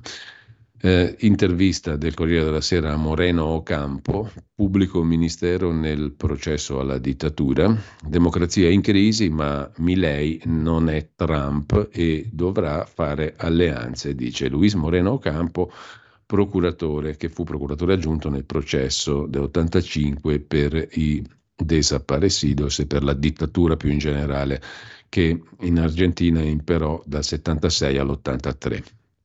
Mamma andava nella stessa chiesa di Videla, all'inizio non mi credeva, poi mi disse va arrestato. E ancora dal primo piano del Corriere di oggi, l'altro tema del giorno, non odio, voglio essere come mia figlia Giulia, e Gino Cecchettina ha parlato così da Fabio Fazio. Anch'io mi sono chiesto se ho sbagliato contro il patriarcato, una battaglia comune, poi ci sono gli hater, ha già fatto due denunce contro chi gli vuol male ed esprime opinioni contro di lui e cose pesanti su internet, il papà di Giulia l'appello, invito i maschi a dire ti amo alle compagne, alle mogli, non, non ti voglio bene, ti amo, ditelo spesso. E poi ha ringraziato Zaia e il ministro Valditara perché gli permettono di andare nelle scuole a diffondere il suo messaggio. Intanto sul Corriere della Sera va citato ancora il data room, l'intera pagina 23 di Milena Gabanelli e Simona Ravizza dedicata al destino dei bambini che è appeso agli arretrati. Nei 29 tribunali per i minorenni ci sono quasi 110.000 pendenze. Giudici e personale amministrativo sono sotto organico. Come viene condizionato il futuro di chi ha più bisogno? Numeri, tabelle, procedimenti pendenti, appunto, li trovate nel Tribunale dei minorenni a pagina 23 del Corriere. Corriere della Sera si occupa anche di altri numeri, gli stipendi record a Piazza Affari, e Mike Manley, l'ex eh, amministratore della Fiat Chrysler, il più pagato dell'anno scorso, 51,2 milioni di entrate all'ordo delle tasse. Mike Manley è sul podio, il più pagato tra i top manager al vertice delle società quotate in borsa. Al secondo posto il presidente amministratore delegato di Interpump, Fulvio Montipò, 49,1 milioni di euro per lui, al netto sempre, all'ordo, anzi chiedo scusa, delle tasse, al terzo posto un sempreverde, Marco Tronchetti Provera, vicepresidente e amministratore delegato della Pirelli, 19,9 milioni per lui nel 2022, all'ordo sempre delle tasse. E poi Miuccia Prada e il coniuge Patrizia, Miuccia Prada e Patrizio Bertelli, che in due si portano a casa 36 milioni e rotti, 18,14 milioni per uno.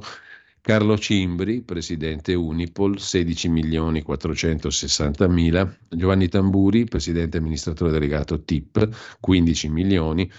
Carlo Tavares, amministratore delegato attuale di Stellantis, 14,9 milioni di euro. La buona uscita probabilmente ha fatto sì che l'ex amministratore di Fiat Chrysler, Mike Manley, avesse questa entrata record nel 22 di 51 milioni. Lasciamo queste cifre pazzesche, vi segnalo se volete una roba diverte, divertente, divertente è l'aggettivo sbagliato, ma comunque lì, questa qui è, è anche Milano, è anche l'Italia, una nottata di Elvira Serra raccontata da Elvira Serra alla discoteca Red Room di Milano, discoteca gestita eh, da Marco Dell'Utri, che è il figlio del senatore di Forza Italia Marcello Dell'Utri, fondatore di Forza Italia, che ben conoscete tutti. Eh, per conto, eh, a darci il benvenuto è Antonio Coppola, per conto del proprietario Marco Dell'Utri, che gestisce la Red Room, la discoteca per adulti accanto alla stazione centrale di Milano. Si fuma tranquillamente,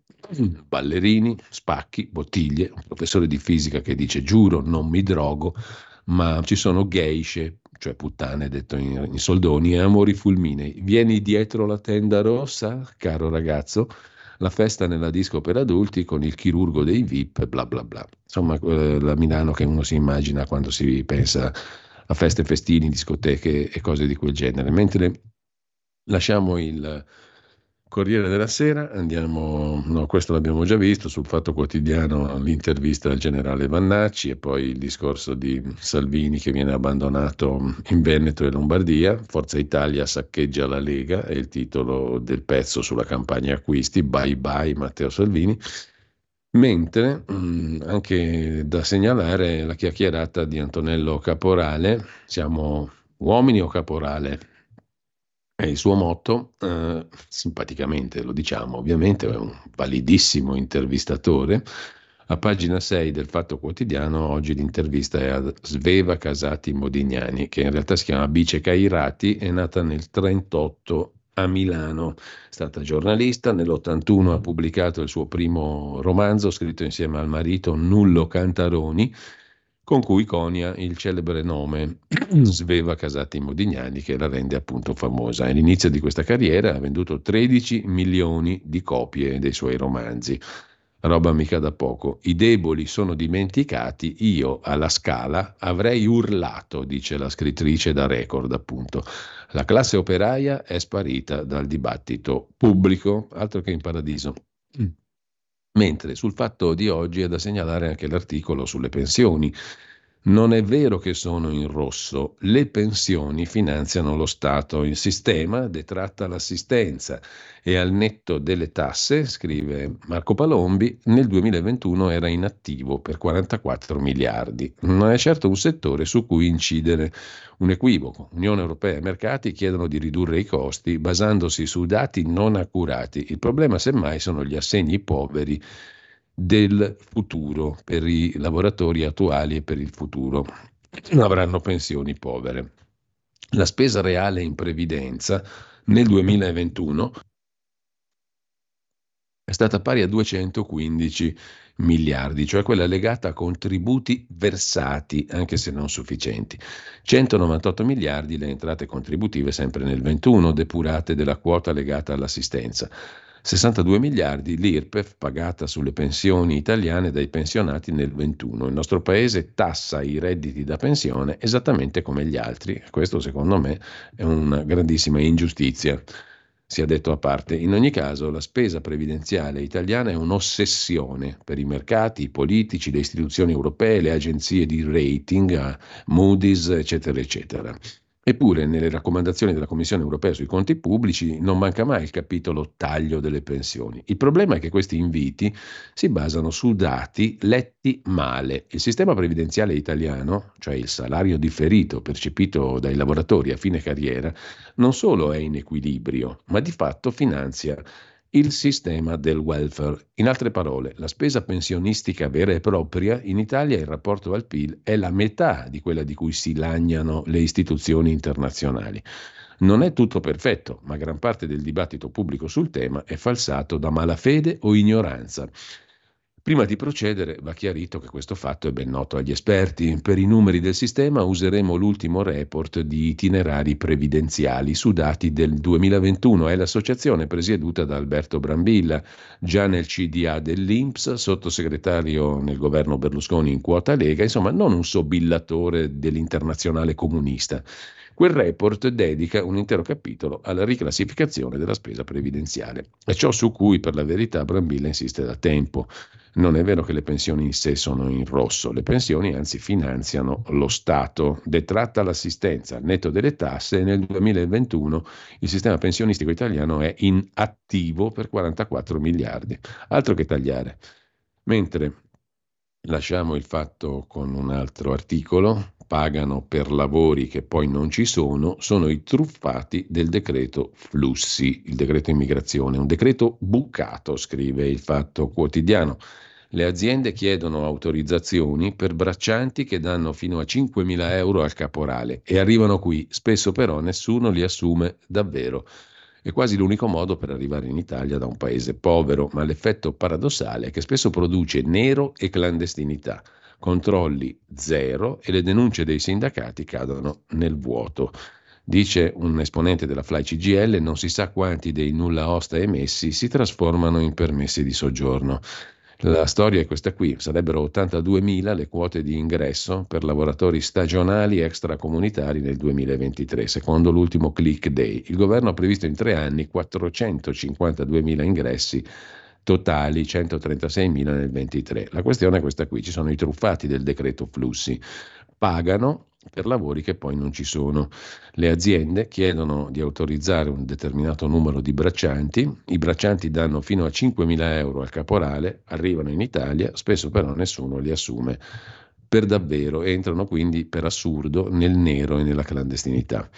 Con ciò lasciamo il fatto, eh, torniamo al giornale. Il giornale, tra le altre cose, in prima pagina, dicevamo, mette la questione del Lazio, 22 miliardi di debiti alla voragine di Zingaretti lasciata al successivo governatore Rocca, che è di Fratelli d'Italia, indagine sui bilanci truccati, al settaccio tutti i conti delle ASL, il governatore Rocca ha ereditato una gestione che definisce drammatica. L'ex assessore D'Amato, assessore alla sanità con la sinistra, dice tante le cose che ho denunciato anch'io negli anni. E per quanto concerne l'Emilia Romagna, anche qui c'è un buco. Bonaccini, buco da un miliardo nella sanità degli addetti stampa, le spese in staff e comunicazione e la regione gioca la carta PNRR. Insomma, un miliardo di euro, insomma, una cifra enorme, è il debito sulla sanità nella sola regione Emilia Romagna.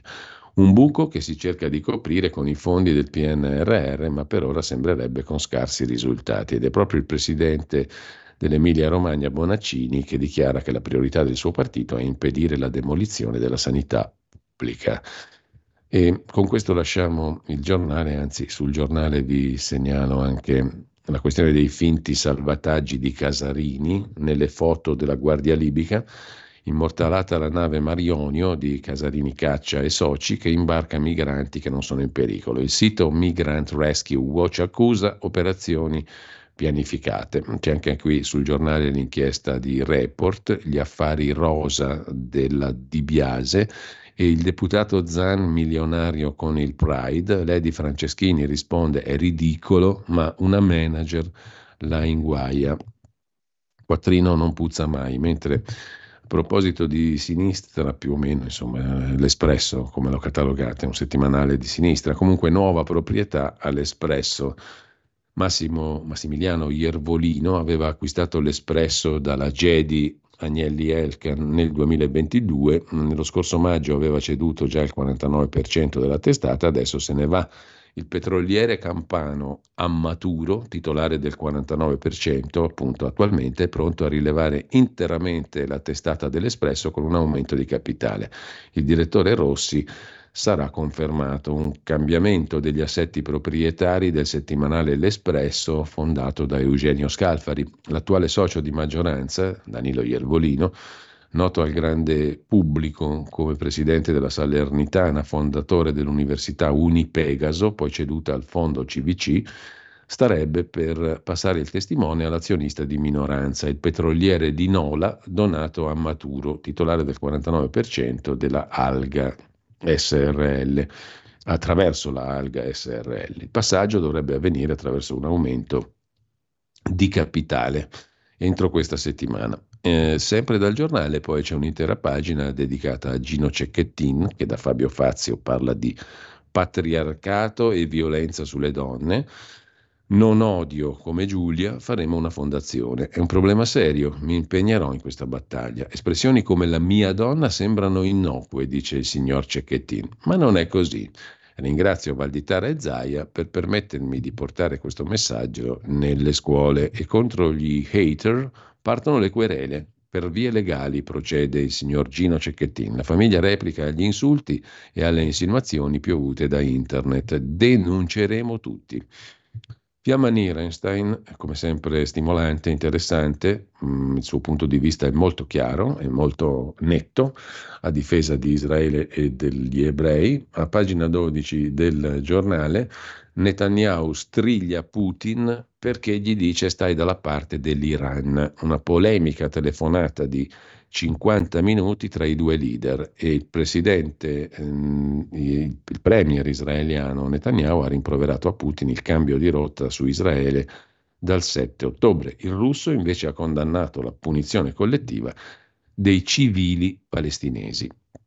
Nel frattempo il ministro degli esteri Lavrov proclama la fine dell'Occidente, in Argentina scrive il giornale l'elettroshock di Milei e la presidente Kirchner che se ne va, come potete vedere sul canale 252, sulla vostra app in versione video, sul sito di Radio Libertà, facendo il dito medio alzato al popolo argentino o chi la contesta, comunque, non tutto il popolo ovviamente, comunque la Kirchner fa il dito medio, il nuovo presidente giura, promette lacrime e sangue, la leader dei peronisti, Cristina Kirchner, reagisce alla folla che la deride alzando il dito. Per la prima volta nella storia l'economista si è rivolto al suo popolo, il rivoluzionario Milei. Sempre dal primo piano del giornale di oggi, poi l'energia e il modello della Basilicata, 87 milioni di euro ai cittadini, la compensazione per l'estrazione di gas diventa bonus per le famiglie. Il governatore Vito Bardi parla di svolta epocale, la vera transizione energetica, benefici per 140 mila utenze residenziali erogati contributi per 87 milioni di euro in meno di un anno, scrive il giornale in Basilicata. Eh, mentre vi segnalo sul giorno, quotidiano nazionale, una bella intervista all'imprenditore Roberto Brazzale, che produce formaggio e burro, il quale dice ho assunto i miei amici di una vita che sono stati eh, travolti dalla crisi, messi all'angolo. Hanno 60 anni, sono super, lavoravano nell'edilizia e nell'oreficeria, settori in difficoltà e adesso trasmettono entusiasmo a tutti. È assurdo che le aziende escludano chi non è più giovane. Ogni mattina alle 10 prendiamo il caffè assieme come a scuola, siamo amici dall'adolescenza. Non si può immaginare quanto sia bello, dice Roberto Brazzale, 61 anni, imprenditore da Tiene, Vicenza.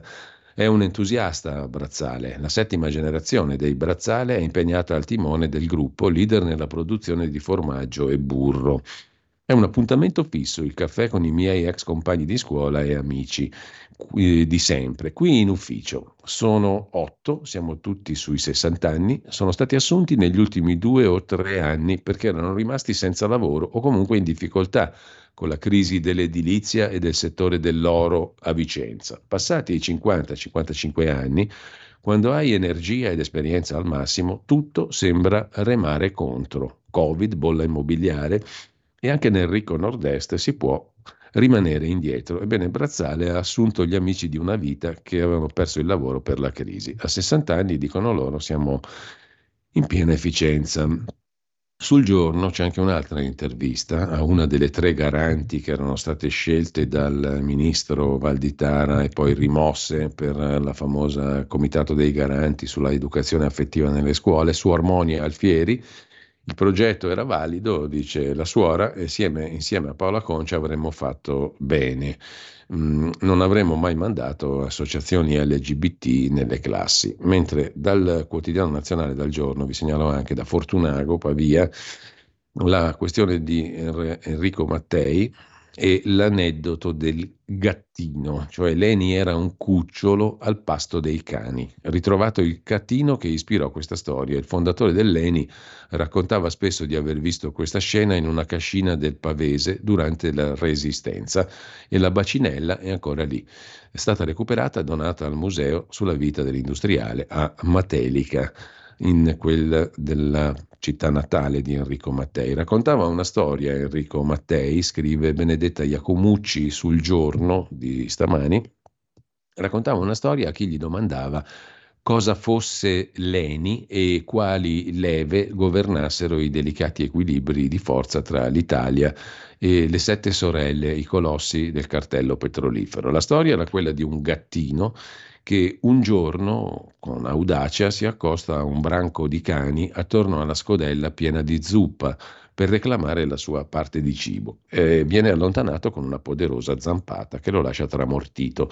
Siamo stati quel gattino per molti anni, diceva Mattei, ma ora siamo una realtà solida che può guardare al futuro. Il gattino è diventato Leni, eh, il cane a sei zampe, e poteva accomodarsi a quel punto attorno alla stessa scodella degli altri, senza attendere il permesso. Una rappresentazione che lo stesso Mattei affidò ai microfoni di una trasmissione televisiva nel 61, rendendola immortale. E con questo lasciamo anche il quotidiano nazionale sul Quotidiano Repubblica, vi segnalo l'intervista a Pichetto Frattin, siamo per il nucleare ma no a nuove centrali, cioè non centrali di Stato. Lo Stato non farà reattori, saranno eventualmente in distretti industriali o le singole aziende a dotarsi di piccoli reattori modulari di quarta generazione. Lo Stato farà solo le regole. La piattaforma che abbiamo lanciato continua a lavorare e non si occupa di fissione ma anche di fusione.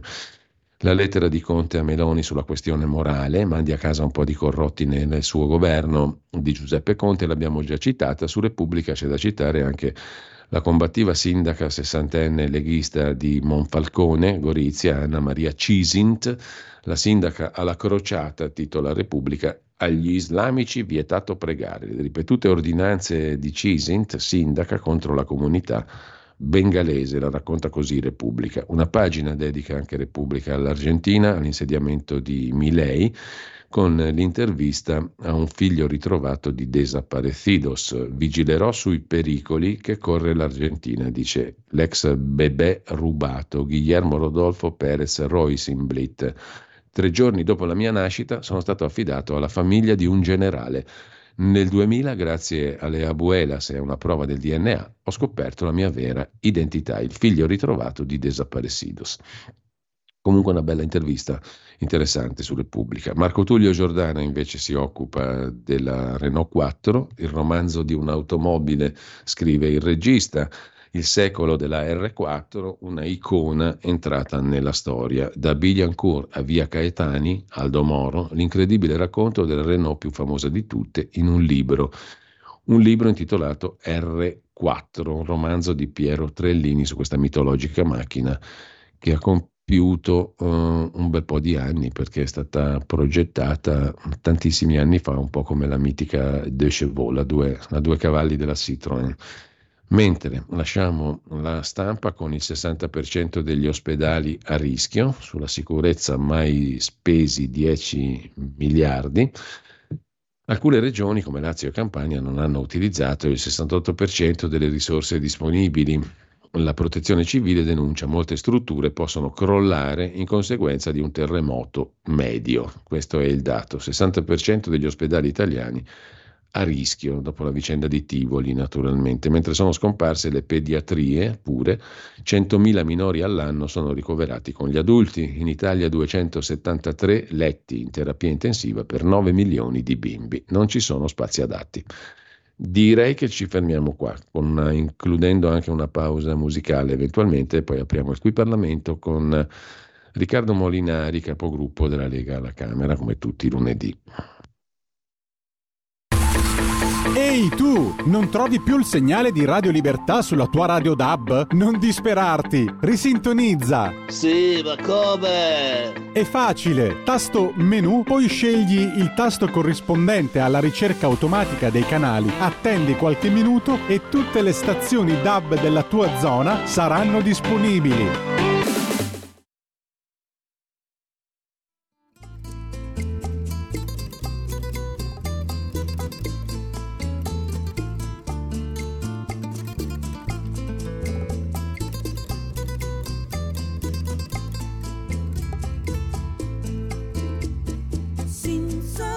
que existías, te deseaba.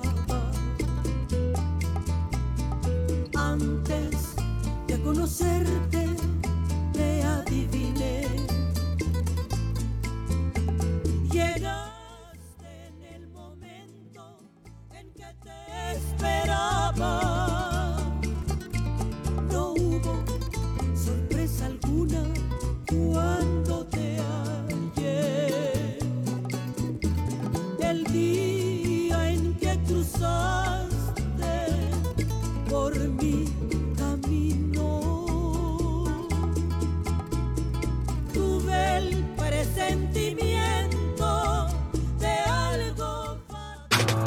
Stai ascoltando Radio Libertà. La tua voce libera, senza filtri né censura. La tua radio.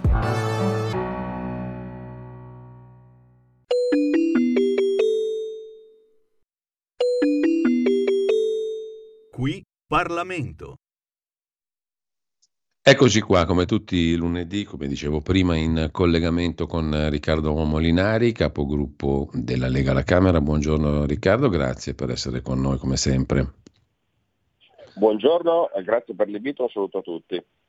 Allora, Riccardo, entriamo subito in dettaglio come facciamo di solito con eh, banalmente, banalmente, non è per niente banale, ma comunque diciamo da un punto di vista molto empirico cosa succede di rilevante a, alla Camera nei lavori dell'Assemblea e delle commissioni, magari anche da, di questa settimana che si apre oggi. Cosa c'è da segnalare a chi ci ascolta di utile? Beh, allora alla Camera eh, avremo in discussione domani mattina il decreto, eh, il decreto fiscale al pomeriggio, quindi sarà la discussione generale al mattino, fino alle 16 dovrebbe essere messa la fiducia, dopodiché ci saranno le comunicazioni della Presidente Meloni in vista del Consiglio europeo eh, di questa settimana, questo impegnerà, impegnerà il pomeriggio, e poi il mercoledì si procederà col decreto fiscale e il giovedì è il famoso giorno in cui eh, si parlava della ratifica del MES, per questo insomma oggi ho visto che ci sono fiumi e fiumi sì. inchiostro su una cosa che ho detto io ieri, ma eh, eh, a me piace sempre molto come vengono create le notizie, no? perché a volte a dire l'ovvio eh, si dice una cosa rivoluzionaria, cioè se uno guarda il calendario della Camera, poi giovedì 14 c'è nell'ordine la legge di delegazione europea, che è appunto una norma che comunque va approvata entro fine anno perché diciamo, è eh, l'adattamento della normativa nazionale alle direttive europee, e poi c'è una modifica del codice penale per gli illeciti agroalimentari, solo dopo c'è la ratifica del MES. E insomma diciamo che se un po', se un po di esperienza parlamentare qualcosa mi fa intuire che molto difficilmente dopo il decreto fiscale e dopo questi due provvedimenti ci sarà anche modo di discutere di MES giovedì 14, quindi il tanto famigerato argomento del MES slitterà. Eh, però insomma questo è stato dipinto come uno scontro nella maggioranza, eccetera. Mm, semplicemente la questione vera è che eh, non ci sarà il tempo per discuterlo e poi si andrà nelle prossime settimane che saranno impegnate con i provvedimenti del bilancio. Quindi, Ma perfino, perfino, Forza Italia mi sembra non, non pone il problema. No? Il capogruppo, il tuo omologo alla Camera, dice l'onorevole Barelli, non c'è fretta, altre le priorità. Esatto, anche perché poi ci sarà la legge di bilancio, quindi poi si va nell'anno nuovo. Eh, questo è diciamo, il nostro calendario settimanale. Poi come provvedimenti Che poi noi continuiamo a chiamarlo salva stati, ma in realtà è un salva banche questa nuova versione del MES. No? Cioè, se qualche banca in Europa va in crisi, gli altri soci devono mettere i soldi. Sono banche in particolare tedesche, perché questa riforma del MES prevede diciamo, due linee di salvataggio diverse. Chi ha un rapporto debito-PIL eh, sotto il 60% eh, può accedere diciamo, ai soldi del MES, che sono i soldi messi a tutti i paesi senza condizionalità. Chi ne ha di più di debito, cioè praticamente tutti, tolti dalla Germania e i paesi frugali, deve accettare un memorandum sul modello greco, quindi con la Troica che ti eh, dice che riforme fare, che ti fa privatizzare gli asset, insomma una roba invasiva. Ecco, eh, per questo noi siamo sempre stati contrari a questa, a questa, modifica, anche perché aggiungo, abbiamo letto fiumi di inchiostro, sentito un sacco di parole dopo il PNRR sull'Europa che iniziava a comunitarizzare il debito, che andava in un'ottica più solidale, allora se è così, che poi non è in realtà così, però certamente il PNRR è meglio del MES, il MES è uno strumento ormai superato no? da quella che dovrebbe essere la nuova logica europea, quindi questa è sempre stata la nostra posizione e continuiamo a ribadirla. Ecco, detto questo, eh, il piatto forte, diciamo così, la, quell'altra questione forse un pochino più urgente in realtà è quella della revisione delle regole del cosiddetto patto di stabilità, no? E lì come siamo combinati? Perché lì allora, dipendono poi le varie finanziarie dei singoli paesi, come il nostro in primis, eh, anche dalle nuove regole europee. Beh, lì c'è il nostro ministro Giorgetti che è impegnato in un, in un um, non, semplice, non semplice trattativa e diciamo che in questo momento si stanno creando dei fronti eh, non dico contrapposti, ma insomma dei fronti di interessi diversi. L'Italia sta facendo fronte con la Francia e con la Spagna perché hanno diciamo, dei, massimi, dei, massimali di bilancio più simili ai nostri rispetto ai tedeschi e agli altri paesi del nord. Quali sono i due argomenti principali su cui si sta discutendo?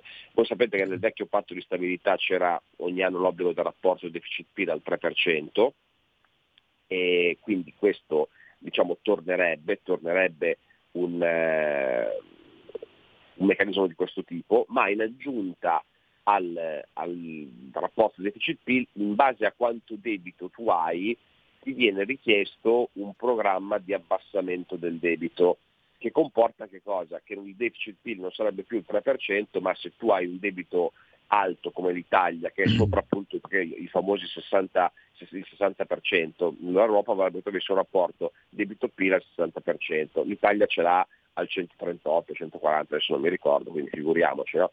quindi abbiamo molto più debito rispetto, rispetto a quelle che furono le entrate dell'anno.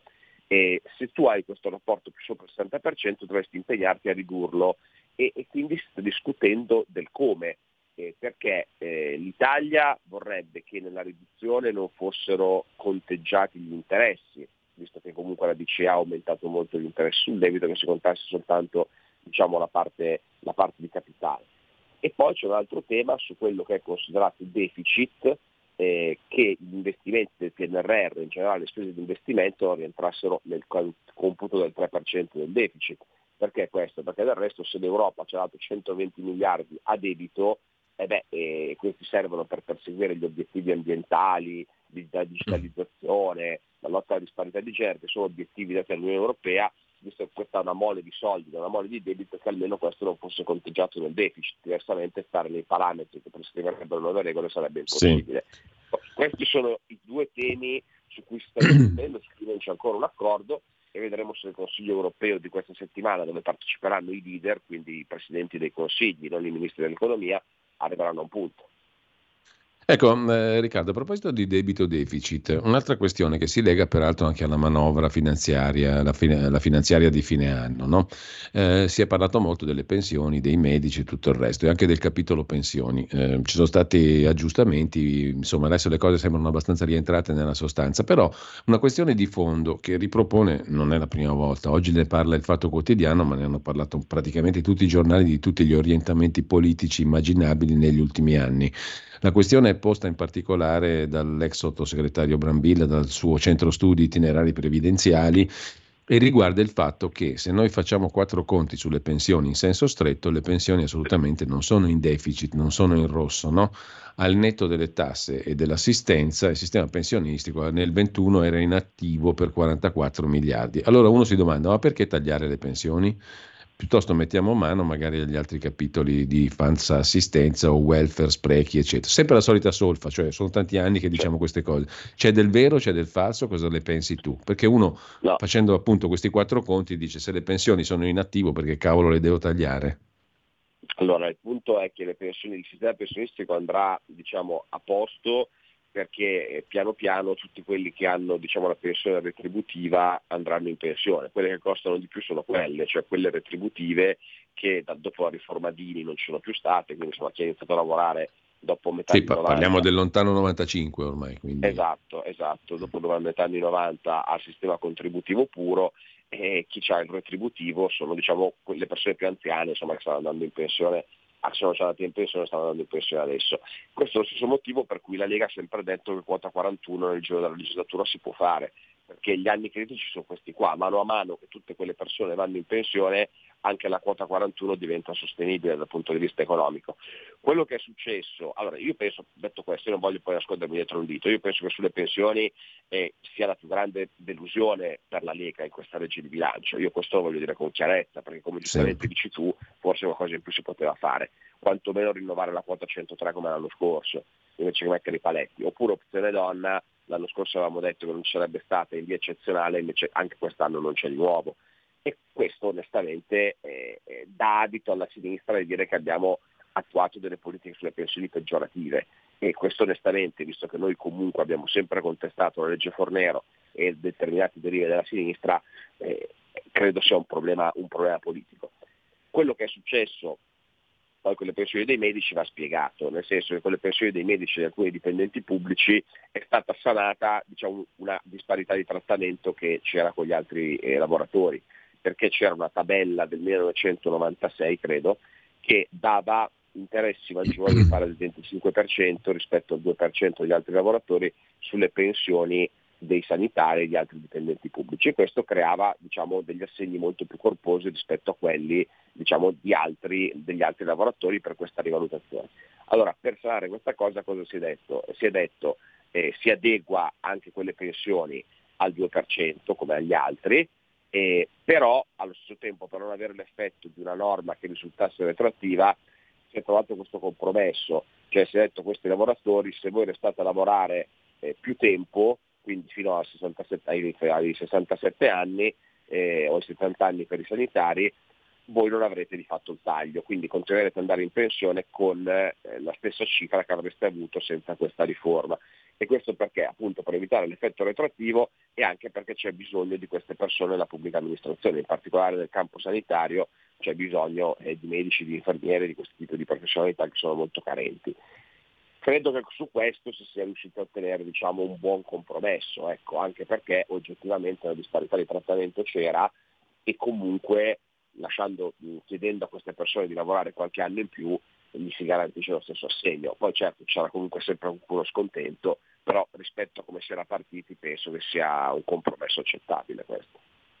Ecco, a proposito di sanità, l'ultima cosa, poi ci salutiamo Riccardo. Oggi sulla stampa di Torino leggo, abbiamo citato un articolo, il 60% degli ospedali sarebbe a rischio, prende spunto dalla vicenda di Tivoli ma allarga il discorso questo, questa indagine, citando la Corte dei Conti, citando la Commissione parlamentare di inchiesta sul sistema sanitario, la protezione civile per cui addirittura il 60% degli ospedali rischia di venire giù con un terremoto nemmeno troppo violento. Sono strutture molto antiche e tra le altre cose la Corte dei Conti dice che abbiamo 24 miliardi di euro in ballo da investire nell'edilizia e nella sanità dal 1988, dalla finanziaria dell'88. Quei soldi là sono stati utilizzati solo al 40% per le solite cause, procedure farraginose, burocrazia, incapacità di fare i progetti da parte delle amministrazioni locali. Aggiungo il capitolo liste d'attesa, anche qui si poteva fare qualcosa di più per fornire un miglior servizio ai cittadini?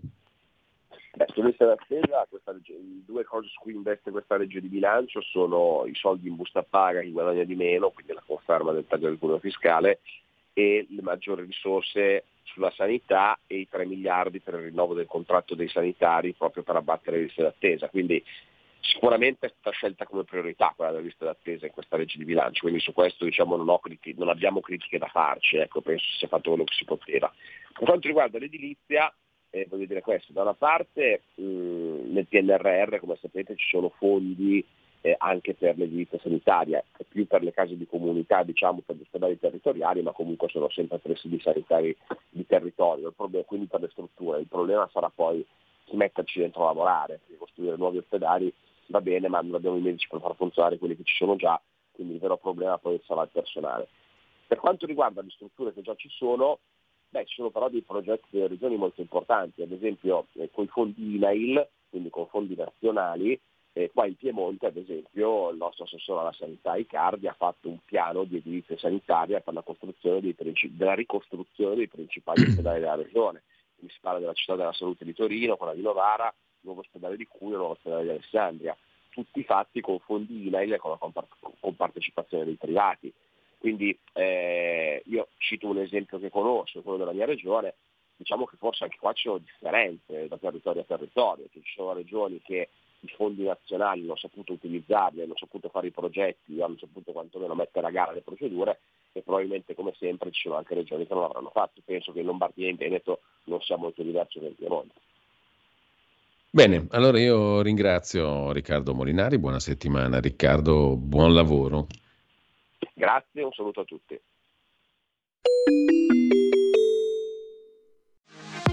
Per la tua pubblicità visita il sito radiolibertà.net.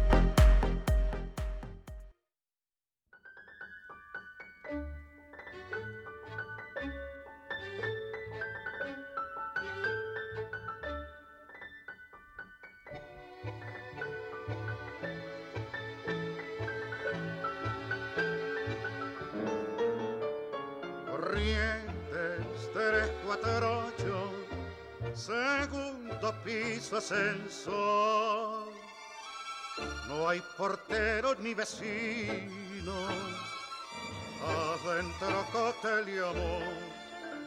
Pisito que puso amable, ya no espera y velador. Un teléfono que contesta, una victoria que llora Viejos tangos de mi flor y un gato de porcelana, porque no maulla el amor. y todo a media luz es un brujo el amor. A media luz los besos, a media luz los dos y todo a media luz. Crepúsculo interior, que suave terciopelo, la media luz de amor.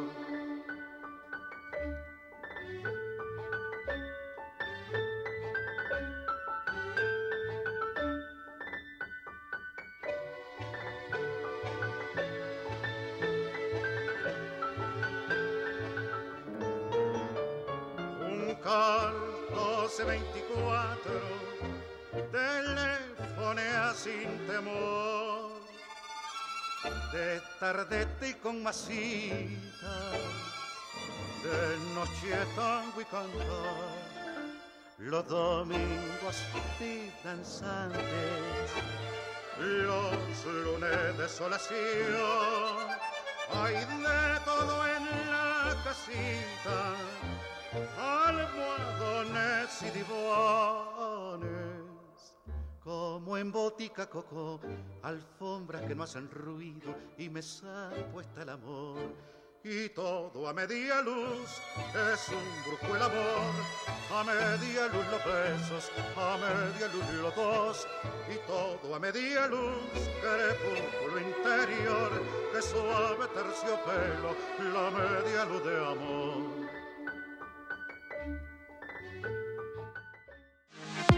Per la tua pubblicità visita il sito radiolibertà.net.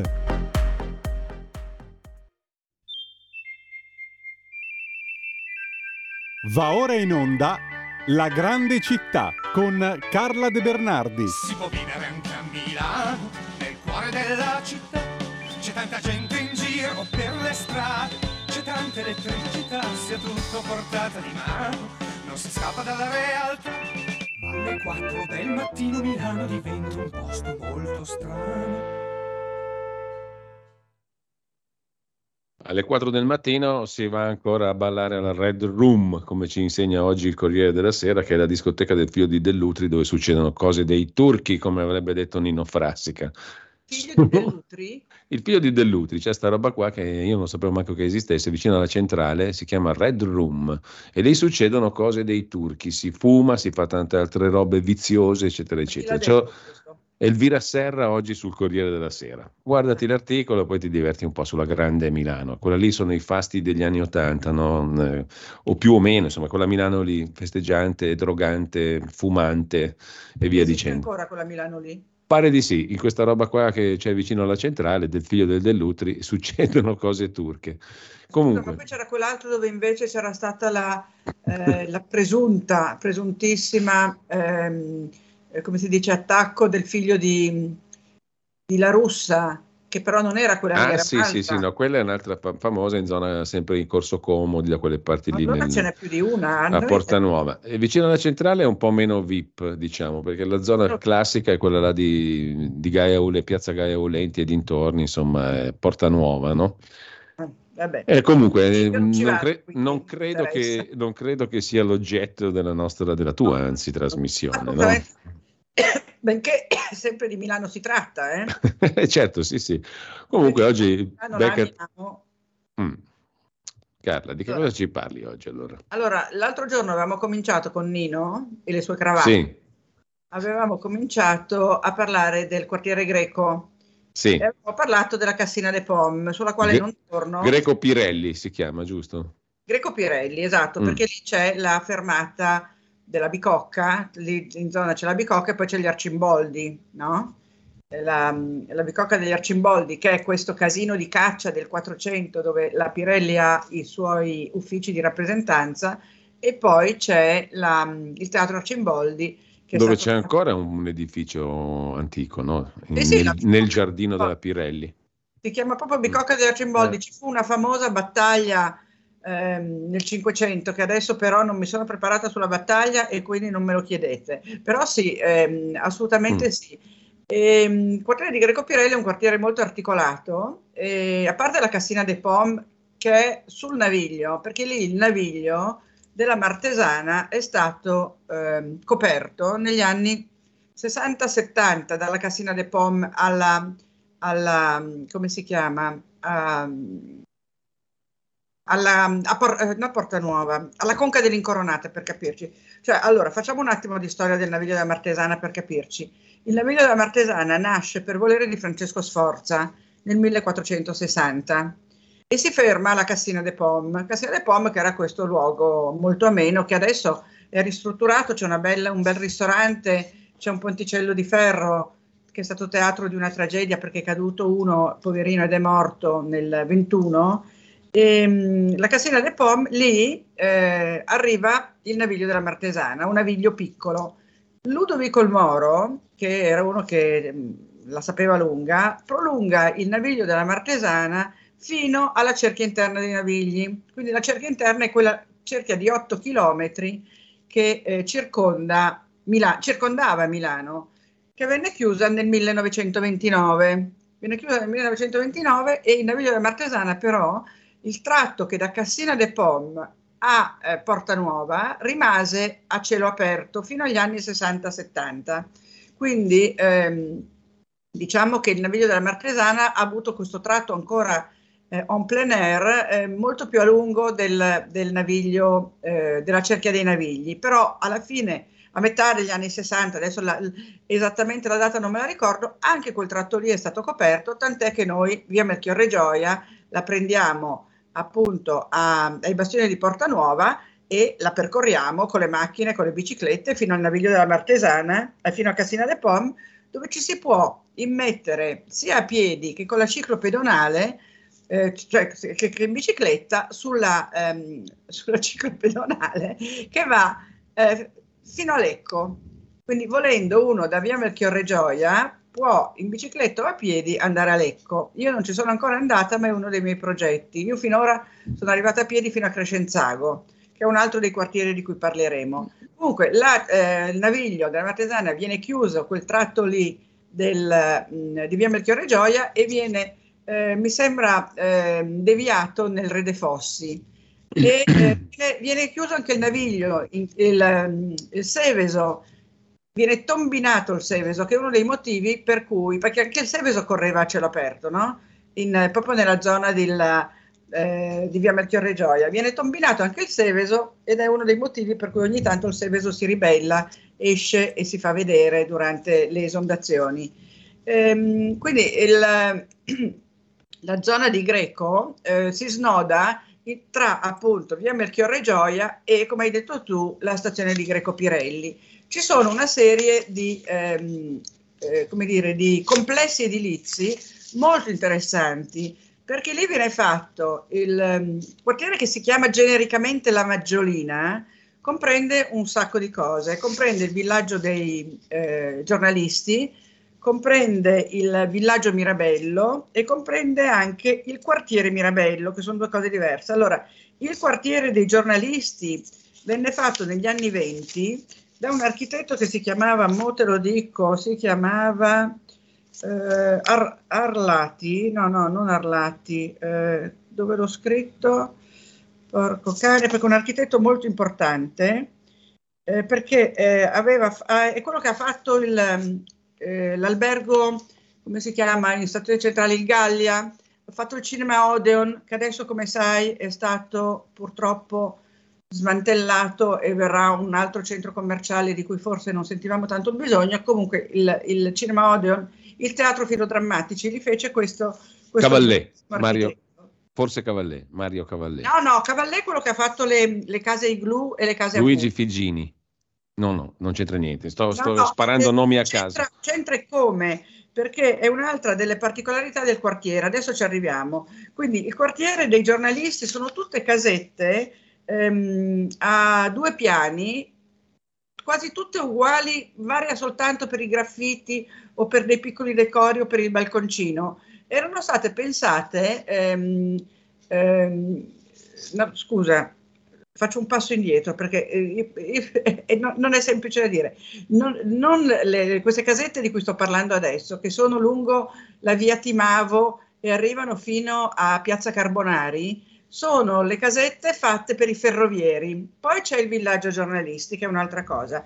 Le casette dei ferrovieri sono queste che ti sto dicendo, che sono Liberty, perché sono proprio degli anni 20, ma essendo fatte per i ferrovieri, perché era in costruzione la stazione centrale in quegli anni, sai che la stazione viene progettata da eh, Ulisse Stacchini nel 13, che vince un concorso, ma venne completata nel 31. Cambi- cambiando anche faccia perché Stacchini l'aveva progettato un po' all'inglese, invece nel 31 siamo nel, nel, tra gli anni 20 e 30 siamo in pieno fascismo e quindi viene chiesto a Stacchini di renderla più eh, ridondante, più celebrativa, più opulenta, tant'è che la nostra stazione centrale la chiamiamo, lo stile viene definito stile Assiro Meneghino, perché noi milanesi diamo sempre dei nomignoli carini alle cose. E lì viene costruito quindi il villaggio dei ferrovieri. Sono casette carinissime che per fortuna sono ehm, tutelate dalle belle arti, almeno le facciate, poi dentro credo che abbiano fatto quello che volevano per ammodernarle,